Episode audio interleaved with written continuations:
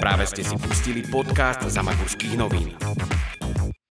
Tak vám prajem uh, pekný večer uh, opäť v Ramagu ateliéri. Uh, dneska ste si vybrali pomorne, pomerne uh, komornú záležitosť a uh, som veľmi rád, že ste si ju vybrali. Dneska sa budeme opäť baviť uh, v cykle Decicitu a sú to teda diskusie o filozofii a náboženstve.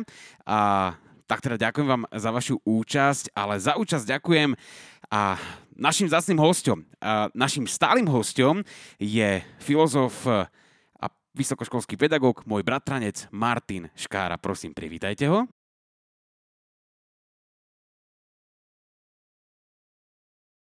No a Martin pre dnešnú príležitosť zavolal človeka, ktorý a bude určite veľmi vzácny do tejto debaty a ja sa veľmi teším, že k nám meral cestu z Košíc. Jedná sa o kňaza, Dominikána a teda brata Reginalda. Vítajte.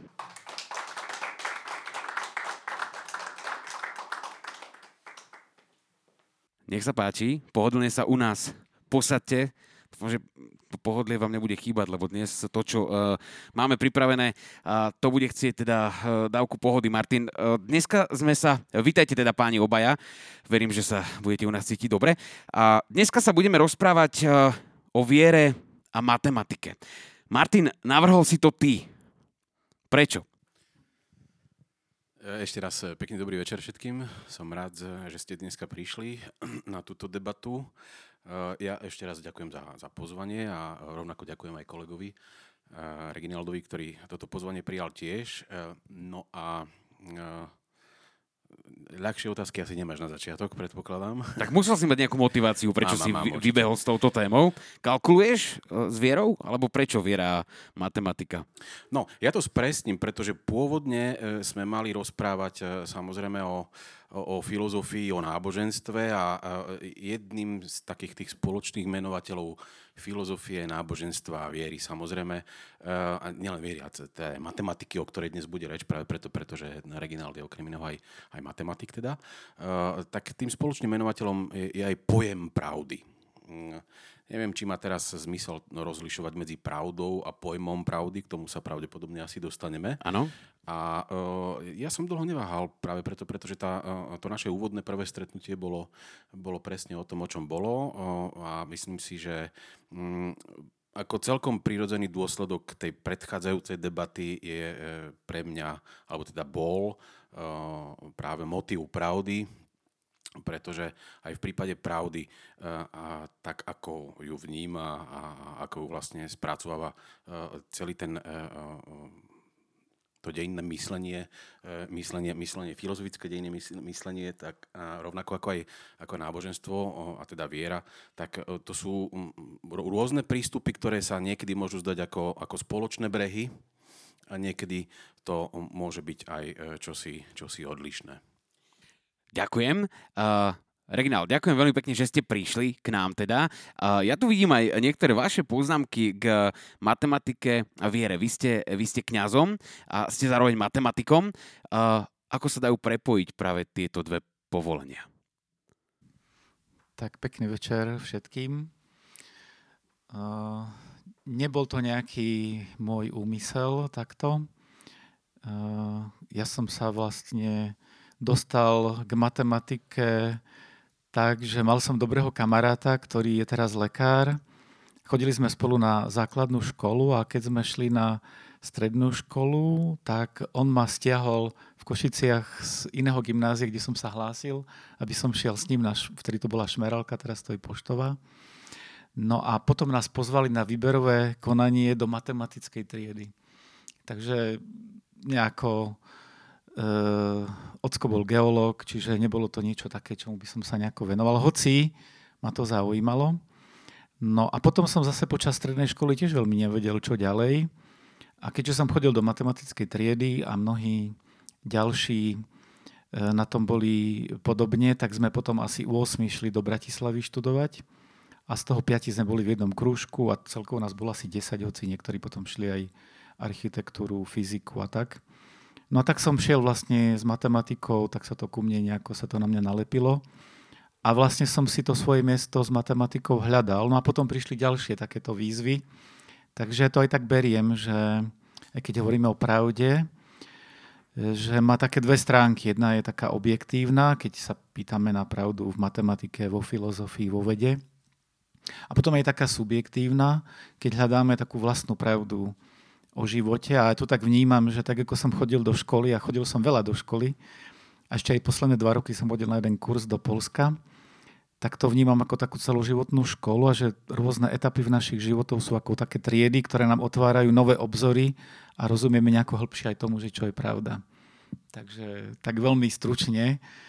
No a tak som ešte, ešte teda, uh, hej, no neodpovedal som úplne, ale zatiaľ aspoň niečo, možno, že potom bude príležitosť povedať ďalej. Martin, povedz, lebo sa hlasíš? Ja som chcel ešte doplniť jednu dosť zásadnú vec. Ja sa ospravedlňujem, ale okrem toho, že Reginald je teda matematik, kňaz a teda v istom zmysle aj teolog, tak aj filozof, takže aj s bohatou praxou. Takže toto tiež nie je zanedbateľný fakt.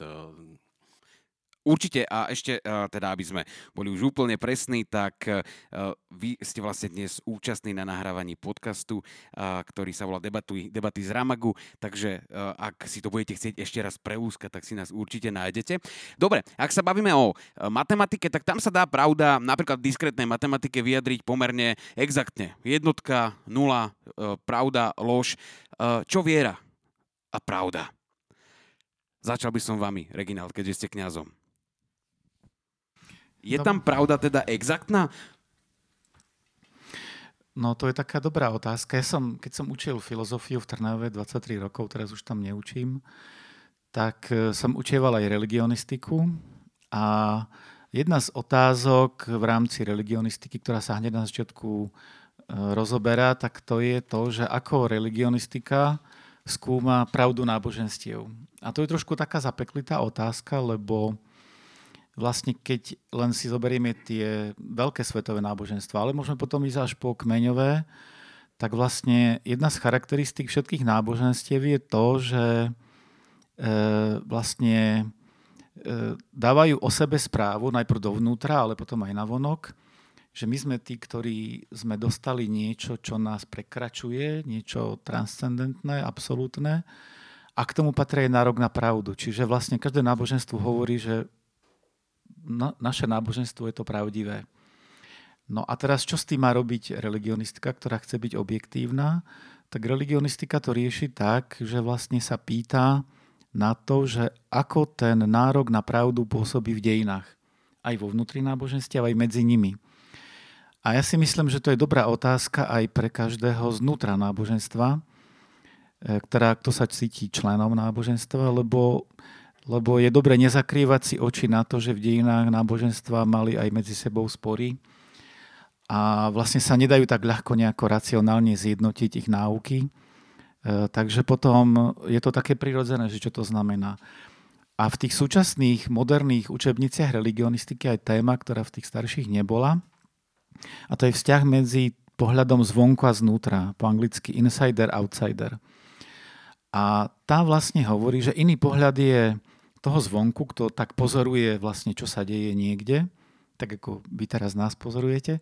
A potom iný je pohľad toho, kto je vo vnútri.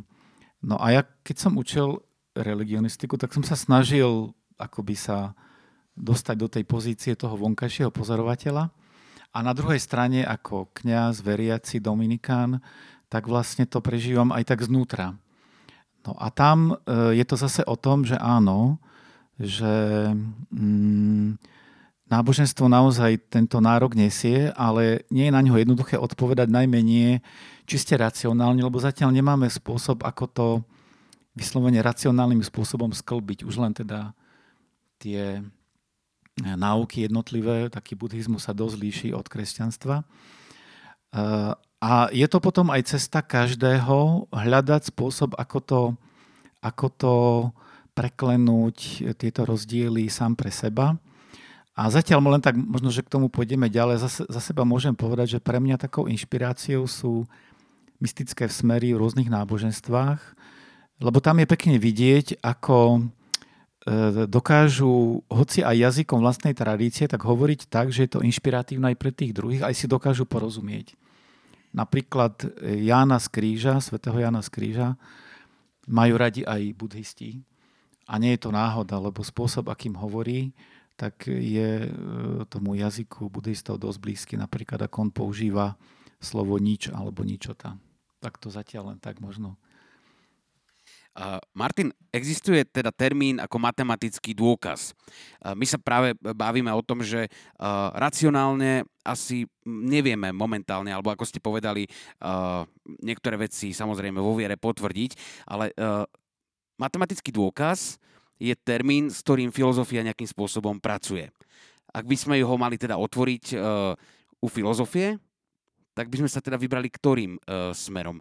Pretože mm, matematika pod, má, má jedno, nejaké mantinely, ktoré jednoznačne veci buď potvrdzujú, alebo vyvracajú. Filozofia však nad niektorými vecami častokrát uh, báda, rozmýšľa a tak ďalej. To znamená, akým spôsobom prepájame filozofiu a matematický dôkaz. Akým, akú rolu hrá matematický dôkaz vo filozofii?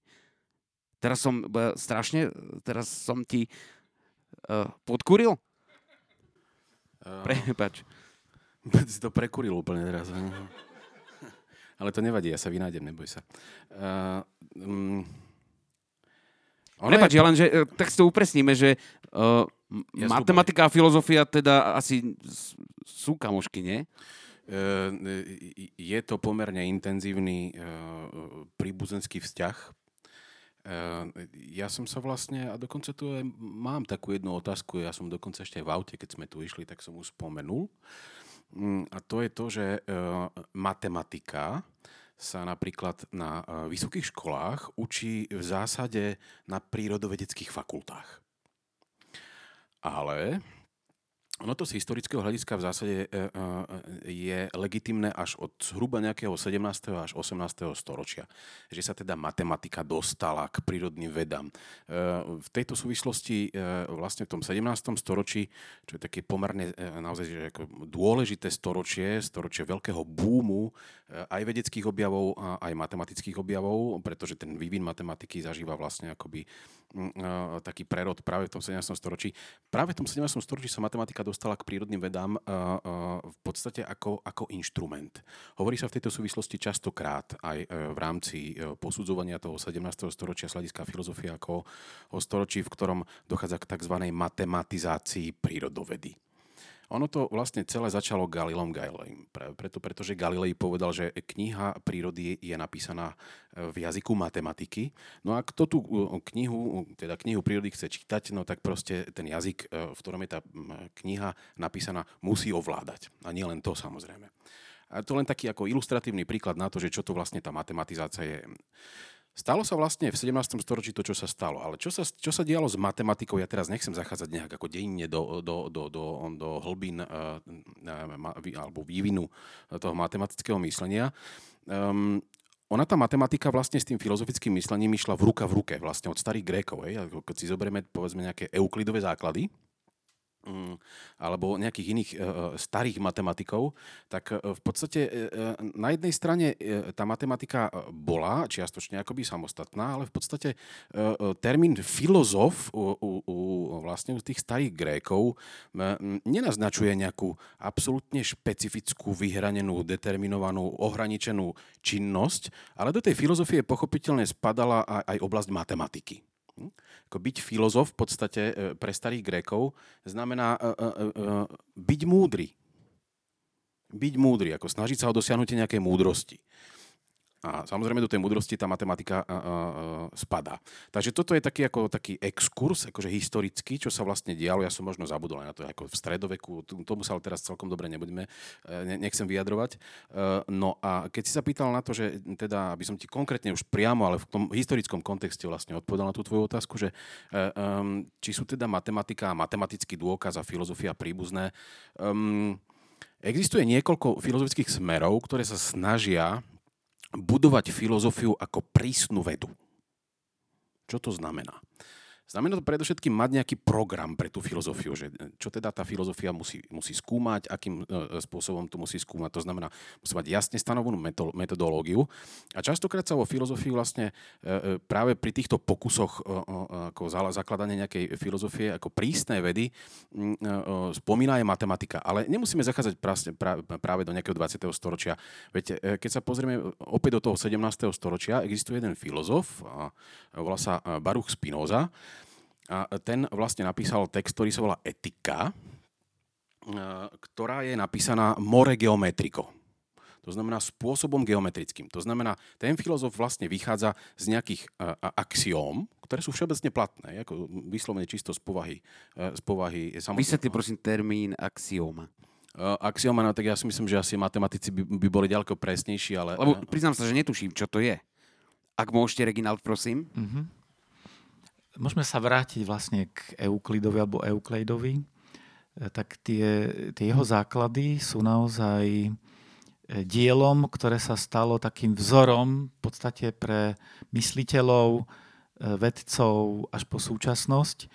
A on vybudoval celú geometriu tak, že mal vlastne niekoľko axiom, teda to boli tvrdenia, ktoré považoval za intuitívne správne a takže tomu všetci rozumejú a netreba to dokazovať a z nich potom odvodil všetko iné. Aby sme si vedeli predstaviť, čo to je, tak to je napríklad také niečo, že, e, že bod je bezrozmerný, že dvoma bodmi možno viesť jednu priamku, e, keď je bod a polomer, tak je možno vytvoriť jedinú kružnicu.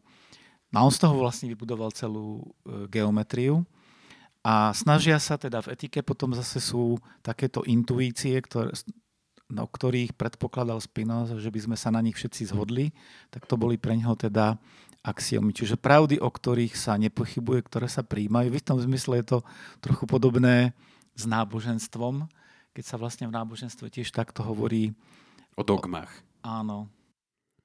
Takže uh, axioma je taká milosrdná dogma v Matematika. Ale rozdiel je ten, že, že dogmy vôbec nemusia byť intuitívne jasné, napríklad dogma o trojici, kdežto tieto základné e, teda geometrické intuície by sme mali mať spoločné, zdá sa dokonca aj medzi kultúrami.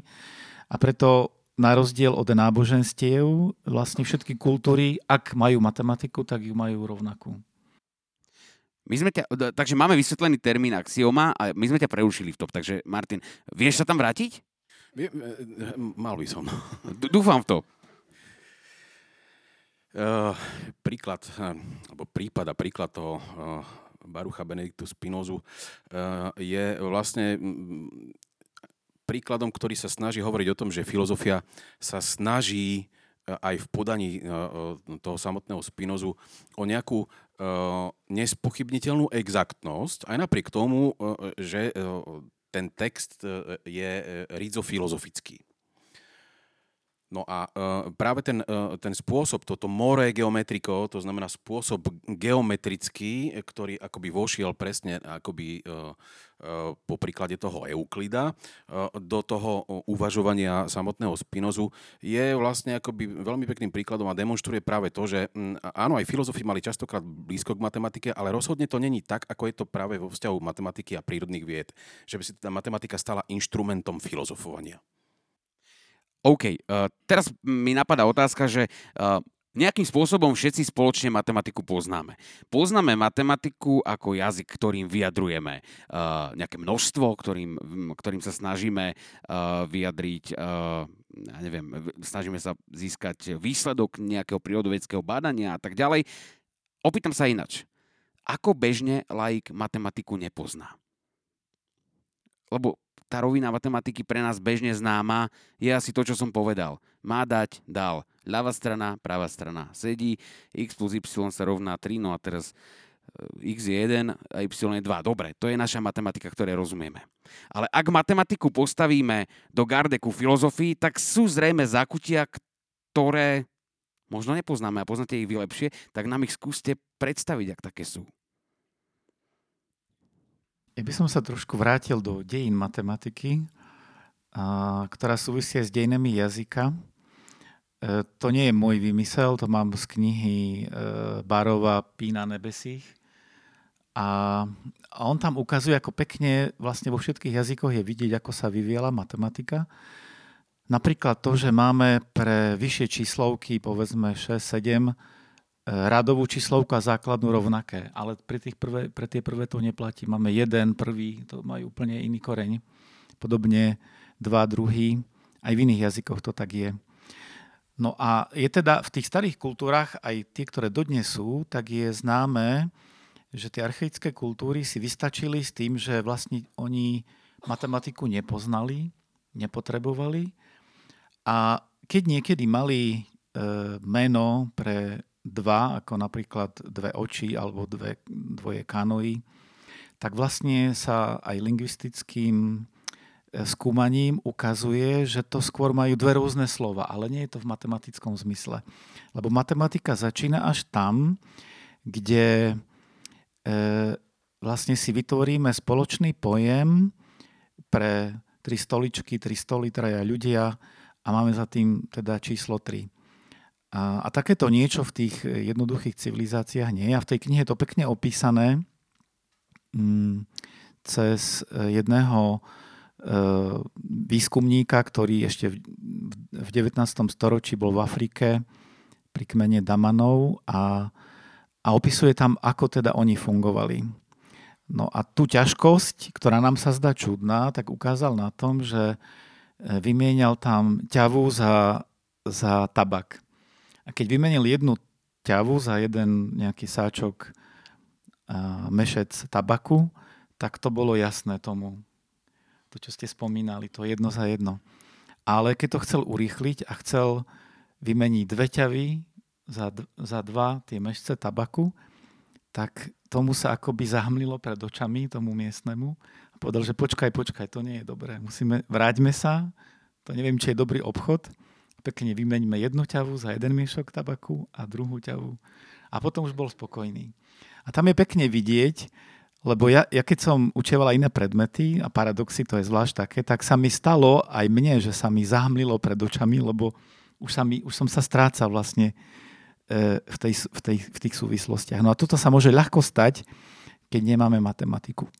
Ale títo miestni dokázali, to som dával študentom ako otázku, tak vy môžete len tak porozmýšľať, že ako dokázali strážiť, keď mali nejako stádo tých ťav a mali ich treba z 50, že ich poslali na e, teda pásca alebo niekde a, a mali, myslím, že aj ovce a vedeli oni zistiť, že či im sa nejaká nestratila. A tá, a tá otázka bola, že ako keď nevedeli počítať, lebo vlastne aj dvojka už pre nich bola náročná. No a keď som to dával študentom, vysokoškolákom, tak, tak väčšinou prichádzali so všeličím, ale stále e, vlastne zistili, že, že sú tak zvyknutí na to, že my vieme počítať, že sa nevedia do toho dobre vžiť. Ale študenti väčšinou na to prišli a sú dve dobré odpovede. Ja sa ešte raz opýtam. Nevedeli počítať, ale vedeli, že žiadna ťava sa im nestratila. Áno. Fíha. No a sú na Mali to... dosť tabaku stále, že... sú na to dve dobré odpovede. Jedna je tá, že oni to brali tak, ako to možno aj tu na ešte, e, keď proste boli sedliaci a mali, mali treba, neviem, kravičky, tak, že poznajú známu tvár a vedia, že sa mi známa tvár stratí. To je jedna, jedna možnosť, ako to vedeli Uťaví spoznať. známu tvár? Áno, lebo, lebo keď majú Wow. každý deň e, tie isté zvieratka, no tak proste oni ich poznajú. To nemusí byť len tvár, ale proste celkovo výzor, chôdza, tak ako my sa poznáme. Ale druhá možnosť je zaujímavejšia, tá už je taká abstraktnejšia, a to je to, že, že si môžu urobiť treba z nejaké konáriky, ktorých urobia 50, no nevedia koľko. Proste si pripravia kopu konárikov a teraz, keď z tej ohrady vychádzajú, tak iba prekladajú na druhú stranu. A keď idú naspäť, tak prekladajú naspäť. A oni nevedia počítať, ale vidia, či tam chýba nejaký konárik alebo nie. A to je taký ako keby medzikrok. Tak to je len také aby som ukázal, že ako som sa ja sám vžíval, že to, čo nám sa zdá samozrejme, tak vlastne v niektorých kultúrach to vôbec nemajú a vedia s tým žiť, je to úplne v pohode. Veľmi pekný príklad. Ďakujem pekne.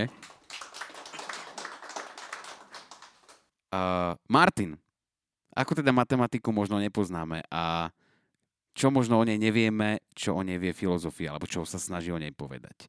Možno, možno tiež nejaký taký ruklopný príklad toho, ako by sme ju ešte mohli poznať, ako by sme si ju mohli sami pre seba rozšíriť. Myslíš teraz matematiku? Áno, e, vravel som, že e, poznáme ju my nejakým spôsobom, ale ako ju nepoznáme. Čo o nej zla, akože v bežnom kontakte s matematikou sa nedozvieme. No ja o nej neviem veľa, takže to je, to je viac než jasné. E, v každom prípade, ale e, aby som ti aspoň nejako takto fundovane mohol odpovedať. Respektíve, ty ako Ja- filozof, na čo ju potrebuješ?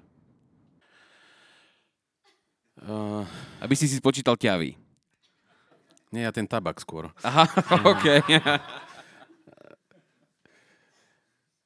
Pre mňa je veľmi, e, e, e, vďaka za ten príklad, ináč je naozaj e, taký e, dosť hlbavý a napriek tomu, že je to také, ako to je, ako niektoré kultúry pochopiteľne e, nemali, nemali teda to, čo ma, mali teda tie iné, ale e, e, v každom prípade by som sa opäť dostal, keď ti už mám odpovedať na tú otázku, e, k matematike ako k jazyku. Toto je pre mňa aj z filozofického hľadiska pomerne zaujímavá, zaujímavá otázka. Alebo ináč povedané, e, e, filozofia si kladie otázky, ktoré sú veľmi provokatívne a častokrát je to, čo je to. Hej? Tak keď by sme sa mali v tomto prípade opýtať, že čo je to matematika, tak si de facto už asi klademe nie matematickú otázku, ale klademe si metamatematickú otázku, lebo prekračujeme hranice mati- mat- matematiky aj napriek tomu, že chceme vedieť, čo je to matematika. Hm? Tak e, e, v podstate by sme sa mohli teda ako čisto filozoficky opýtať na to, že čo je to e, matematika. A ak povieme, že matematika je jazyk, tak odpovedáme v podstate akoby už metamatematicky práve preto, pretože opisujeme matematik- matematiku ako nejaký jazyk. Ale to, aby som to priblížil, lebo hm, teraz je to ešte pomerne vágne, tak ako matematiku alebo spôsob, akým ja vnímam matematiku, to znamená ako jazyk, je veľmi podobný tomu, ako vnímam e, e, e, zároveň aj muziku. Tiež ju vnímam ako jazyk. Ona má svoj, svoju akoby, slovnú zásobu, to sú noty, má svoju gramatiku, to sú rôzne, e, rôzne predpisy a tak ďalej. Skrátka, e, e, hudba je pre mňa jazykom možno aj podobný, veľmi podobný ako, ako, ako je matematika. Ale teda, keby sme sa mali vlastne pýtať ako filozofi na to, že čo je to matematika, tak bez znalosti matematiky si otázku, čo je to matematika, nemôžeme položiť, lebo pýtame sa vlastne akoby na niečo, čo je neznáme a dopúšťame sa e, dosť závažnej e, argumentačnej chyby, ktorá je známa ako ignotum per ignotum. To znamená, na neznáme sa pýtame neznámym. Takže e, ak existovali nejaké príklady v dejinách filozofie, ktoré riešia akoby tú bytnosť alebo tú povahu, prírodzenosť matematiky, alebo pýtame sa na to, čo je to matematika, e, tak ja mám taký dojem, že to sa objavuje až, až niekedy v 19. 20. storočí. E, Existuje čosi také ako, ako viedenský krúžok vo Viedni, kde patrili takí filozofi, ako bol Wittgenstein. Sú dokonalosti chodil tam aj Einstein. Karnap, Schlick, to sú všetko postavy, ktoré v podstate ako riešili aj otázky, ktoré boli metamatematické, to znamená pýtali sa na povahu matematiky, ale e, v podstate akoby nejakým spôsobom prekračovali. Takže e, ja si nemyslím, že filozofia má riešiť e, alebo nejak legitimne sa pýtať na to, že čo je to matematika. Pretože ja si myslím, že matematika je sama o sebe nejakým typom vedenia, podobne ako filozofia, samozrejme filozofia sa nemôže nárokovať za každú cenu na nejakú absolútnu univerzálnosť a už duplom nie na, na, nejakú, na nejakú, nejakú platnosť, pretože um, matematika je pomerne presný jazyk. Uh, častokrát sa hovorí, že matematika je najpresnejší jazyk. Ja neviem, či, či, či je to naozaj akože oprávnené to tvrdiť, že matematika je jedným z najpresnejších jazykov, ale vzniklo čosi také, Mám taký dojem, že to bol Kurt Gödel, ktorý uh, objavil, uh, objavil jeden problém a to je problém, ktorý súvisí bytostne s tzv. autoreferenčnými vetami. Ak poviete vetu, táto veta je nepravdivá, tak skúste sa opýtať na to, či je pravdivá alebo je nepravdivá. Ak je pravdivá, tak je nepravdivá a ak nie je pravdivá, tak je pravdivá. Hej, táto veta je nepravdivá. A jazyk, ktorý dokáže formulovať takéto vety, tak je neúplný. Hej? To bola tá, tá, tá hypotéza alebo téza o neúplnosti, mám taký dojem u toho Gödela. A e, dokonca sa prišlo na to, že takéto autoreferenčné vety, to znamená, to sú vety, ktoré vypovedajú v sebi, sebe samých o svojej vlastnej pravdivostnej hodnote, dokáže formulovať vraja matematika. Takže tá, tá, tá, tá oprávnenosť tej matematiky na, na ten akoby najpresnejší jazyk zatiaľ je vlastne napadnutelná aj práve týmto Gödelovým uh, objavom tej, tej, tej neúplnosti. To znamená, keď je matematika schopná formulovať takéto vety, no tak až taká rozhodne úplne presná nie je. Ale teraz, no, ale myslím, že si aj odpovedal, pretože uh, uvedomiť si, že matematika je pomerne presný jazyk, ktorým sa my možno nevieme definitívne uh, úplne uh, dorozumieť, pretože naša znalosť matematiky je nejaká elementárna, ale zrejme, ak sa bude rozprávať uh, inžinier stavebný so statikom, tak jazyk, ktorý budú potrebovať je matematika tým pádom sa na matematiku ako na jazyk pozerajú inač. Ja sa chcem vás, Reginald, teraz opýtať na jednu vec. Niekedy mám pocit, že viere matematika škodí. A poviem vám prečo. Minule som čítal taký článok, že keď sa, uh, keď sa pomodlíme uh, takúto modlitbu, takú, takú, takú a potom spravíme ešte to a to a to, tak vyslobodíme z očistca napríklad 33 duší. Alebo, že získame úplné odpustky, ak spravíme to a to a to a to. Ja mám potom, ja som veriaci človek, ja mám potom trochu pocit, že máme toho pána Boha, že si ho tak predstavíme jak s kalkulačkou. Že spravil si? Výborne. Mne to strašne vulgarizuje predstavu o Bohu. Myslím si, že pán Boh nechodí s kalkulačkou. Čo si o tom myslíte vy ako kňaz? To je dobrá otázka, ďakujem za ňu. No a tu chcem hneď povedať, že vlastne e, dá sa trošku rozlíšiť medzi pojmom náboženstvo, potom viera a spiritualita. Pod nábožen... To sú všetko vlastne také novodobé pojmy. V staroveku používali iné pojmy a ani vlastne neboli až také veľké stretnutia medzi rôznymi e, teda kultúrami a tým pádom aj náboženstvami. No a e, to e, a preto hovorím o tom rozlíšení, lebo dnes sa náboženstvo skôr používa na taký ten pohľad empirický, že my vidíme nejakú skupinu, vidíme, čo robia, majú nejaké rituály, e, Sveta Omša sa slúži, človek sa modlí, trebárs má zopnuté ruky alebo kľačí. To je taký ten vonkajší pohľad. A e, tiež sa môžeme pozrieť napríklad na náboženstvo ako na inštitúcie ľudská, porovnávať ich, ja neviem, s inštitúciami ekonomickými, športovými a inými záhradkármi, ako to v minulosti aj nejaký politik spomenul. No a potom spiritualita sa skôr používa ako pojem na to, čo človek sám prežíva, na jeho vlastné vnútorné otázky, na jeho vlastné vnútorné hľadanie Boha. A v podstate náboženstva vznikajú vtedy, keď sa to vnútorné hľadanie nejako napája a ľudia sa spájajú, tak nutne vytvárajú inštitúcie. Aj univerzita je inštitúcia, aj vy tu asi máte občianske združenie, tak vlastne musíte sa nejako inštitucionalizovať. No a tam vzniká teda to napätie, že potom aj v každom náboženstve vlastne môžeme nájsť e, tie mystické smery sú to, čo zodpovedá tomu najvnútornejšiemu. Dá sa povedať, že to je akoby také srdce každého náboženstva. A to má blízko aj teda k nejakým buď zakladateľom alebo dôležitým postavám, ako bol Ježiš, Budha, Mohamed a ďalší. A, potom, je, a potom je taká tá vonkajšia stránka a tam to môže byť až tak, že vlastne v nejakej e, konkrétnej situácii e, dejnej, politické a tak ďalej je treba zvýhodné e, sa deklarovať ako veriaci, treba z politických dôvodov, ja neviem, kvôli kandidatúre na prezidenta. Dá sa vyhlásiť, že áno, že je niekto pokrstený. Áno, aj pobirmovaný. Že má birmovku, nie? Máme takých, čo sa pochvália, áno. No a, a a tam proste je výhodné po, teda porovnávať alebo sledovať tie vonkajšie stránky.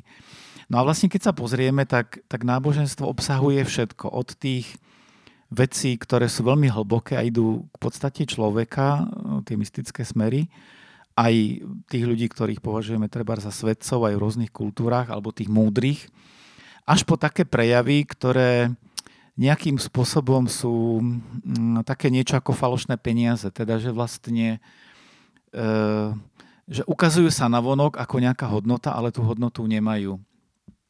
No a to môže byť aj všeličo medzi tým. A keď sa teda pozrieme takto na odpustky, no tak to môžeme proste zobrať tak, že v, v každom, každom období hľada nejaký spôsob, ja, ja sám sa s tým stretávam, že rodičia hľadajú spôsob, ako odovzdať svoju vieru deťom. A veľ, veľakrát nevedia veľmi. Proste sa s tým trápia, lebo už aj jedna generácia znamená veľké aj kultúrne rozdiel, oveľa väčšie ako v minulosti, tak hľadajú. No a takto, keď sa v minulosti hľadalo, ako odovzdávať, ako ľudí motivovať, tak boli rôzne veci. Aj e, niektoré krajiny boli aj v Európe kresťanizované, pokresťančené mocou. Proste prišli a tí, ktorí nesúhlasili, tak ich pozabíjali. To bolo v Bulharsku, v Bavorsku a na iných miestach tiež. My sme mali šťastie, že u nás to bolo také pokojné, tu prišla tá misia, dokonca sa kvôli nám naučili jazyk, priniesli písmo, cieľame to, tak to bolo iné. No ale nie je to samozrejme. A teda pri tom hľadaní tá moc, to je to najhoršie. Dnes to vidíme aj v tej vojne, hej, že vlastne aj to náboženstvo sa nejako k tomu vyjadruje a dokonca sa snaží to ospravedlniť. Ale potom to môžu byť také menej e, viditeľné a nejakým spôsobom trochu manipulatívne veci, ako motivovať. No a jedna z nich je aj takáto, že proste ľuďom dáme, e, v stredoveku to bolo presne odpočítané a to sa zmenilo až niekedy v 20. storočí, myslím, že keď sa pomodli nejaké modlitby, tak bude o 100 dní v očistci menej a tak. A teda to bolo, to bolo podstate podľa nejakého možno, že matematického modelu roztriedené, čo človeka čaká a čo keď splní, tak sa to stane. A tak. Také kartičky dostával človek, nie? Niečo také, no.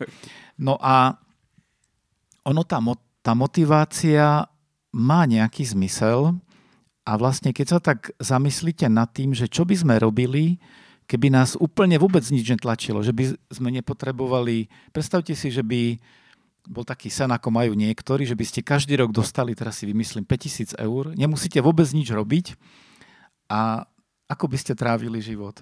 Tak niekto by sa potešil a povedal by, no tak mám kopec pálenky, nakúpim si a sedím pri tom. Niekto by trebárs e, to venoval športu, niekto možno by ešte viacej sa mohol venovať divadlu alebo ničomu. Každý by to využíval nejako ináč ale my veľa vecí robíme a napokon aj dobrých tak, že proste nás k tomu niečo dotlačí. Ja som na tej univerzite musel publikovať veľa článkov, textov aj učebných, ale keď si tak predstavím spätne, že koľko by som napísal tých článkov, keby ma nič nenútilo, že by som len tak sedel v kláštore a sem tam by sa ma niekto spýtal, čo tak mňa zaujímalo, tak možno, že jedna dvacatina približne. No tak to je ta, taká tá zvláštnosť naša ľudská, že my, e, že my proste, nielen deti, deti to potrebujú, jasne, deti fungujú trest, e, trest a proste e, cukrík alebo trstenica, hej. Ako to je, akože ako funguje. No ale my tak fungujeme vo veľkej miere aj dospelí, do, do istej miery. A tak, že by sme úplne, že nás nič netlačí a robili to najlepšie, tak to, pred, to, to proste znamená takú úžasnú dokonalosť človeka, ktorú, ktorú proste dosiahne veľmi málo kto, aj to niekedy na konci života. Jednoducho sme takíto, no. sme proste ohraničení, krehkí ľudia a, a nejako to asi potrebujeme aj pre dobré veci, nielen pre, nielen pre nejaké horšie. Rozumiem. A, a tiež, niekedy, tiež si niekedy kladiem možno aj otázku v tejto súvislosti, že teraz to tak poviem, jak to cítim niekedy, lebo vidím, že napríklad e, evidentne dnes uh, už vidíme, že teda napríklad počet ľudí v kostolov je menší, ako keď som chodieval do kostola pred desiatimi rokmi. A, a, a Russell sa sám pre seba opýtal, že keby dnes nebol prikázaný sviatok, či by tu tí ľudia boli. A, a teraz sa pýtam, že či to je pre, pre ľudstvo dobré, že uh, vedia, že je prikázaný sviatok, že tam idú. Ja to napríklad vezmem uh, k čítaniu kníh. Uh, nikto nás nenúti čítať knihy, ale ak by sme ich čítali, možno by bol náš život bohatší. A tá otázka teda smeruje tam, ako ľuďom vysvetliť, že môžu žiť bohatší život bez toho, aby sme im dávali merateľné ukazovatele. No to je, to je taká veľmi silná otázka. My sme o tom trošku rozprávali s Martinom. Ona sa vlastne týka výchovy, vzdelávania a potom aj formácie. Ja vlastne, odkedy som odišiel, ja som sa venoval aj predtým trochu aj formácií, ale odkedy som odišiel z univerzity, tak mám v našej reholi na starosti formácie, to znamená prípravu tých, ktorí prichádzajú. A teraz som bol ešte aj v Polsku na formačnom kurze. A vlastne to je jedna z takých najväčších otázok, ktorou sa v podstate od najstarších čias, už aj v staroveku, a nielen v Grécku, ale aj v Indii a v iných kultúrach trápili, že ako odovzdať mladej generácii to bohatstvo, múdrosť, to, čo načerpali, tak aby to oni necítili ako niečo, k čomu sú nejako nútení. No a vlastne úplne to vyriešené nemáme a mne sa veľmi páčilo také moto, tam, kde som chodil v Polsku, v Krakove, do tej školy, tak oni tam povedali, že, že najlepší, že nečakajte, že vás to naučíme nejaké, nejaké finty, ako zmanipulovať mladých, aby treba boli ochotní byť v reholi, alebo ja neviem, byť kňazmi, alebo aj ináč nejako sa angažovať. Ale že ak chcete byť dobrými formátormi, tak formátor má jediný nástroj, ktorý naozaj e, môže, povedal by som, stále zdokonaľovať a to je on sám. Teda, že keď pracuje sám na sebe, tak to je niečo, čo potom je viditeľné. Ono to je viditeľné nie hneď a nie tak jednoducho. A niekedy je to veľakrát, e, keď tu spomínal Martin aj mm, jazyk a komunikáciu, tak je v tom, čo my hovoríme, nie je len to, čo počujeme slova, ale my vlastne hovoríme, najmä tí ľudia, ktorí sa poznajú a spolu žijú a spolupracujú a tak ďalej, tak my, z nás niečo vyžaruje. To je v našich gestách, to je v tom, či sme pokojní, alebo reagujeme nejako ináč. No a toto všetko je také silné, že toto sa ukazuje, a to už si uvedomili nejakým spôsobom aj v tom staroveku, že toto je to, čo veľmi pôsobí. Preto aj dobrý pedagóg, to je jedno od základnej školy, vlastne by mal robiť to isté. Že, jasné, že musí byť dobrý, to je ako podmienka, že keď niekto učí matematiku v škole, tak musí tú matematiku vedieť. Ale aby motivoval, tak tí študenti musia nejako cítiť, dokonca keď tomu vôbec nerozumejú. To znamená, že on môže byť, ako tu spôsobil ten Jur Hronec niekde, a on potom bol akademík a významný proste matematik. Ale aj kuči na základnej škole, tak tí, možno nie všetci, ale proste vycítia, že v tom človeku je niečo, čo ich priťahuje, za čím potom chcú ísť. A to je také tajomstvo. To už sa blížime potom aj k tomu, čo je jadro teda spirituality, náboženstva, viery, toho, čo nás presahuje že to je práve táto sféra, že v našich životoch je veľa toho, o čom tak každodenne nerozprávame. Trošku sme to možno spomenuli, ako je otázka zmyslu života, dobra a zla a tak. A riešime otázku smrti a to, keď zomierajú tak, e, naši blízky, tak sa nad tým zamýšľame. Neriešime to každý deň, ale nejak sa nás to dotýka a niektorí ľudia dokonca aj keď nepovedia veľa, tak proste nás nejako inšpirujú viacej. Autory nejakých kníh, takže aj tí starovekí autory nás stále inšpirujú. Tak toto je taká, taká veľká pre mňa mm, inšpiratívna vec a ja sa sám cítim ako taký, aj veľa odovzdávam, ale cítim sa stále ako študent, ktorý stále má čo sa učiť, lebo sa cítim ako ten, pred ktorým ešte sú nejaké ďalšie triedy, do ktorých mám postúpiť v tej škole života, nie len teda v tých oficiálnych školách. Ďakujem veľmi pekne. Uh, Martin, ty si pedagóg. A teda učíš. Uh, môžeš, môžeš potvrdiť to, že od toho, aký kvalitný je pedagóg, možno závisí to, uh, aký veľký záujem je u tých študentov, respektíve uh, to odovzdávanie, čo ty chceš tým, že jasné, že zase je v tom matematika, lebo ty chceš vyplatu, oni chcú skúšku. No a to je presne to, čo sa nemá diať. Áno, však jasné, akože preto. Ten príklad je dobrý a on je záporný v podstate. Akože, v podstate aj kontraproduktívny. Ale dobre, že si ho spomenul práve preto, pretože som chcel nadviazať a možno sa teraz stretneme, lebo to, čo povedal teraz Reginald, to bolo veľmi zaujímavé. Um, ja trošku opäť pocestujem v čase, a spomeniem niečo, čo sa vlastne bytostne týka starých Grékov, konkrétne toho Sokrata. A budem sa to snažiť spojiť tak, že čiastočne odpovieme na to, čo teraz povedal, alebo nadviažím na to, čo povedal teraz Reginald a odpoviem aj tebe na, to, na tú otázku to, toho pedagoga. E, je tam jeden taký styčný bod pekný, taký prienik. A to je e, práve postava Sokrata. v starovekom Grécku. Um, či je teda kvalita samotného pedagoga dôležitá preto, aby...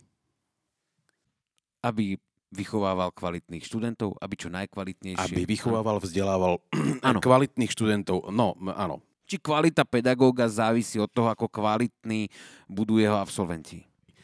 Uh, no ro, rozhodne áno. Ako to, to si nemusíme teraz ako nič, uh, nič vymýšľať. Uh, jasné, že áno, samozrejme. Ide o to, že do akej miery je ten uh, pedagóg schopný pútavo, atraktívne a um, pokiaľ možno v maximálnej možnej miere kvalitatívne odovzdať to, čo učí a na, na strane druhej ide o to, že aký je ten študent uh, uh, pozorný a čo si vlastne z toho zoberie.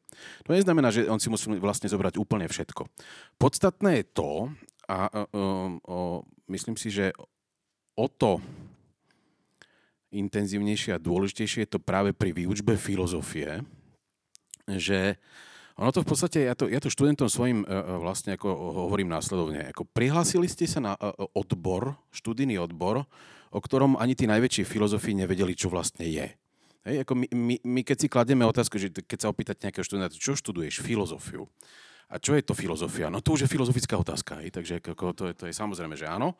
Takže toto je taká trošku nemožnosť. E, na strane druhej, e, im, e, hlavne tým, tým, tým prvákom, ktorých mám veľmi často, samozrejme každý zimný semester, lebo učím hlavne, hlavne prvákov na tom bakalárskom stupni, tak ja im hovorím, drahí priatelia, milí študenti, ja som tu preto, alebo teda ja, ja tu nie som preto, aby som vás niečo naučil. A teraz oni tak akože spozornejú, zbystria tú pozornosť a teraz jasne, že si kladú úplne jednoduchú otázku, na, na, na, čo som, na čo je tu škára a na čo sme tu my vlastne, hej, akože ček, ty máš uh, úlohu nás niečo naučiť a my máme úlohu to, čo nás učíš, nejak prebrať a, a, a možno rozvíjať ďalej a, a posúvať. No a tu nastupuje presne rola Sokrata, to je jeden brilantný príklad v dejinách filozofického myslenia, nie len myslenia, ale to brilantný príklad aj do pedagogiky a možno aj didaktiky, eh, ktorý eh, je, je, je veľmi jednoduché a je pekný. Totižto Sokrates bol eh, synom najslavnejšej pôrodnej babice, ktorá sa volala Fajnareté v Atenách. No a ona tým pádom, že bola hm, naozaj skvostná, brilantná v tom babickom umení, umení pôrodnej babice, tak Sokrates to akoby od nej prevzal ale nie samozrejme e, v tom takom akože re, reálnom uh, príklade. Že on nerobil potom babicu. Uh, uh, uh, robil, robil babicu. Robil naozaj? Robil, robil babicu, ale nebol pri pôrodoch práve preto, pretože bol pri pôrodoch myšlienok. A to je ten zásadný rozdiel. Že tá rola tej pôrodnej babice je vlastne akoby pomôcť tej rodiacej žene priviesť na svet zdarný plod, zdarné, e, teda zdravé dieťa.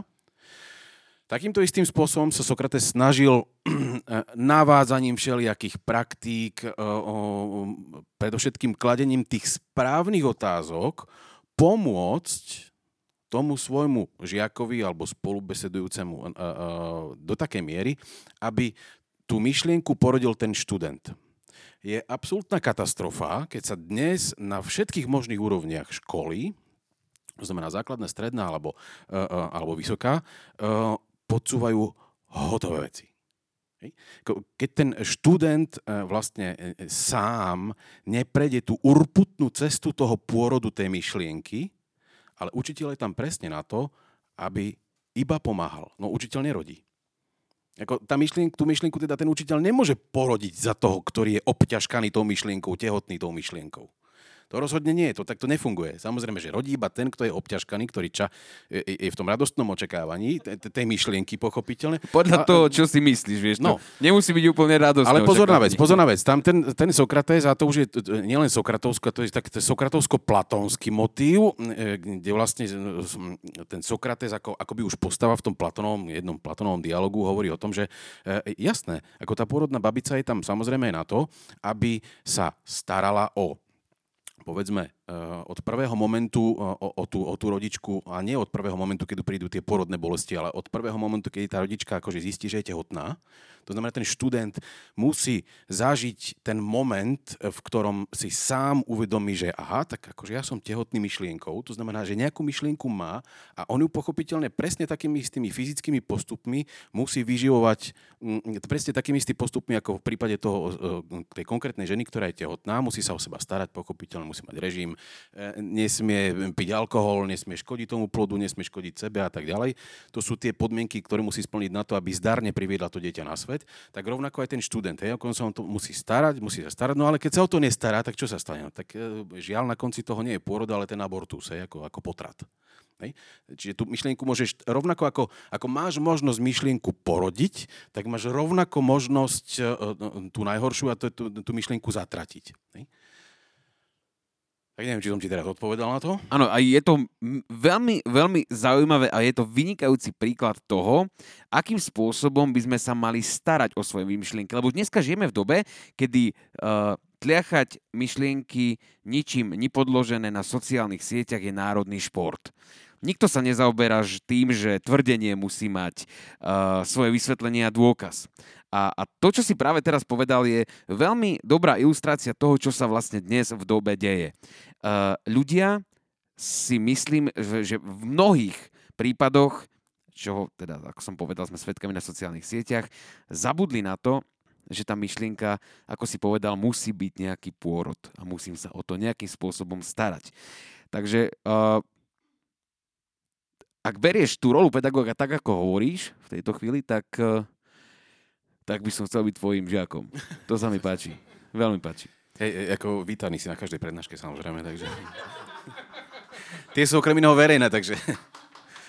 Uh, Ďakujem no, pekne. A teraz ti trošku preberiem to tvoje žezlo moderátorské a uh, opäť to prepojím, pretože presne to, čo teda tvrdí Sokrates a no, to, čo pred chvíľkou hovorí Reginald, že sa teda nejakým spôsobom musíme starať o to, aby, aby sme sa zlepšovali. Tam tá starosť musí byť pochopiteľná. Ako musíš mať pocit, že sa od seba potrebuješ starať, to znamená vyživovať to svoje myslenie do takej miery, ako vyživuješ svoje telo na to, aby si proste akože fyzicky prežil. Hej? A, a to nie len, akože, e, e, nie len v tom vzdelávaní a, a v, tej, v tej nejakej spiritualite, to je napríklad aj v športe. Akože, ty musíš mať starosť o to, aby si sa oveľa viac, a, a, a, aby si sa permanentne zlepšoval, práve preto, pretože keď sa nebudeš zlepšovať, no tak je, vysoko pravdepodobne, že sa, že sa začneš zhoršovať. To je, to je tak ako... To, to hovorí sedliacký rozum, hej? samozrejme. To nie, nie je žiadna nejaká, nejaká šialená múdrosť z nejakých výšin. Takže tá starostlivosť, a Platón aj Sokrates teda hovoria o tej starostlivosti o dušu, je, je, je rovnako dôležitá ako, ako, ako to, čo predchádza tomu počatiu, hej? Ako opäť, keď... E, e, e, ja už len dokončím ten motil, on, on, on je nádherný, ako strašne bohatý. Platón spolu so Sokratom používali také pojmy ako obcovanie s myšlienkou. Hej? Že e, e, e, tak ako, sa ten, ako ten plod vznikne vlastne spojením e, e, spermie vajíčka, tak v podstate tak sa pri tom akoby pri tej hľadaní pravdy, ktorou má byť tá myšlienka, ktorú porodíš, tak, tak potrebuješ s niekým obcovať. Hej? To znamená mať ten styk vyslovene, styk v reči. Hej? Sokrates je majster dialogu. Hej? A tá pravda sa rodí v dialogu. Hej? A rodí ju vždy ten druhý. Nie ten, kto kladie otázky, ale ten, kto je tým respondentom. Hej? Keď dobre počúva, keď premýšľa, tak tá myšlienka rastie, rastie, rastie. Jasne, že ona nerastie 9 mesiacov, je to jasné. Ako, to, to by ale bol... mohla by. Mohla by, samozrejme. Pri tých zapeklitých problémoch samozrejme, že áno, ale uh, ona proste akože príde. A, a, a keď ju ten uh, dotyčný, ktorý je vlastne akoby Sokratovým uh, spolubesedníkom, keď ho počúva, tak keď ju porodí, no tak um, zrodí sa pravda, samozrejme. Uh, ja, by som, ja by som týmto uh, biologicko-filozofickým príspevkom uh, uzavrel prvý blok a, a chcem sa za neho poďakovať, pretože uh, myslím si, že, že to, čo si práve povedal, je veľmi dôležité pre dnešnú dobu, aby sme myšlienky formulovali trošku uh, s väčšou úctou k spoločnosti. A takže, takže priatelia, toto bol taký prvý blok, teraz si dáme chvíľočku prestávku a v, ďalších, v, ďalších, uh, v ďalšom bloku budeme pokračovať uh, zaujímavé vecami, lebo Martin tu má také poznámky, že bol Boh stvoriteľ matematik a k tomu sa vlastne dostaneme o chvíľočku. Tak to bol prvý blok. Nech sa páči prestávka. Ďakujem. Tento podcast je zadarmo. Podporiť ho však môžete formou SMS na číslo 8866 v tvare Ramagu. Cena jednej SMS sú 3 eurá. Ďakujeme. Ináč tie príklady, tie príklady jednak z to, ako rátali tie ťavy a potom ako si hovoril o tom, že ako zodpovedne treba pristúpiť k tomu, že myšlienka by sa mala rodiť. To, to je fantastické, to sa mi veľmi páči. Tak uh, priatelia, chceli by sme vás opäť pozvať do uh, druhého bloku, teda posledného bloku našej, našej diskusie. Martin, uh, pri viere a matematike ty si napísal takú vec, že bol Boh stvoriteľ matematik? Tak odpovedz, keď si si takúto otázku položil. Boh stvoriteľ matematik. Prišiel prvý deň, druhý, tretí, potom sa odpočívalo. Hej, nemá to iba tento rozmer, pochopiteľne, ako um, tá prvá kniha, ale tá otázka je dostatočne provokatívna na to, aby sa dostatočne provokatívne odpovedalo na ňu. Zase nepoviem niečo, čo je z mojej hlavy, poviem niečo, čo som sa dočítal, čomu sa čiastočne aj venujem, lebo opäť sa to týka toho, čo, čo je mojou takou srdcovou záležitosťou vo filozofii, a to je te, práve ten filozof Leibniz. Uh, Leibniz napísal na Leibniz písal samozrejme na t- takéto, takéto papiere a, a, a písal zľava doprava, pochopiteľne, ako všetci píšeme, ale on písal všade. On písal tu, e, písal potom z hora dole, využíval absolútne každý jeden centimetr štvorcový toho, toho, toho papiera. A na, na uh, uh, jednom z tých papierov, keď sa vlastne akože skúmali tie Leibnizové rukopisy, ktoré sú uložené v Hanoverskej knižnici, tak uh, sa uh, jeden z tých uh, z tých aj nielen paleografov, ale z tých Leibniciánov, ktorí sa snažili akože o prepis tých, tých rukopisov, o štúdium tých rukopisov, našiel jednu vetu, ktorú si Leibniz napísal takto tak, na okraj papiera. Ano. A tá veta bola úplne šialená, že um, ja poviem latinsky, tak ako to bolo napísané, a potom preložím cum calculat et cogitationem exercet deus fit mundus. Že Boh stvoril tento svet tak, že uvádzal do hry nejaký kalkul, počítal a uvádzal do chodu svoje myšlienky. A tam je veľmi zaujímavé pozrieť sa práve na to sloveso kalkulat. Akože, čo, robil, čo, čo, čo robí Boh, keď prevádza nejaký kalkul? Je to matematický kalkul? A teraz, e, aby som nepodal tú odpoveď e, takto stroho, e, aby sme trošku potrápili, tie, aby sme si navodili tie porodné bolesti, tak to trošku rozviniem. Práve preto, pretože ono to, samozrejme ten Leibniz si tú otázku nepoložil len tak, že, že, že tá otázka ho, mu napadla teda. A uh, má to svoj dôvod, samozrejme. A jeden z tých dôvodov, pretože podľa Leibnica nič nie je bez dôvodu, uh, bolo aj to, akým spôsobom vlastne eh, Boh, ktorý tvorí tento svet, ho stvorí ako jeden z naj, ako, ako uh, najlepší z možných svetov. Bo to je ďalšia ako taká filozofická téza toho Leibnica, že tento svet je najlepší zo všetkých možných svetov. Kde sú tie možné svety? Kde boli tie možné svety? A prečo je tento náš svet najlepší z možných svetov? Um, tie možné svety sa nachádzajú v Božom rozume. A existuje, e, e, teda musí existovať nejaké kritérium, na základe ktorého Boh z toho nekonečného počtu možných svetov stvorí jeden jediný, ktorý je hoden jeho slávy, tak ako to píše ten Leibniz, čo je plne v súlade s tým, čo sa vlastne hovorí v kresťanskej dogmatike, e, a ktorý okrem iného bude vykazovať rozmery a kvality a atributy, ktoré sú hodné Boha ako stvoriteľa. Tak ako mohol tento Boh stvoriť vlastne tento, tento svet ako najlepší z možných svetov? No odpovede je jasná, akože Boh, ktorý je na najvyš uh, uh, uh, múdry, spravodlivý, dobrotivý, nemôže vytvoriť niečo, čo by nebolo najlepšie. Súhlasím, OK. No a teraz, akým spôsobom to, čo on stvorí ako najlepšie, súvisí s tým kalkulom, ktorý pritom použil. No,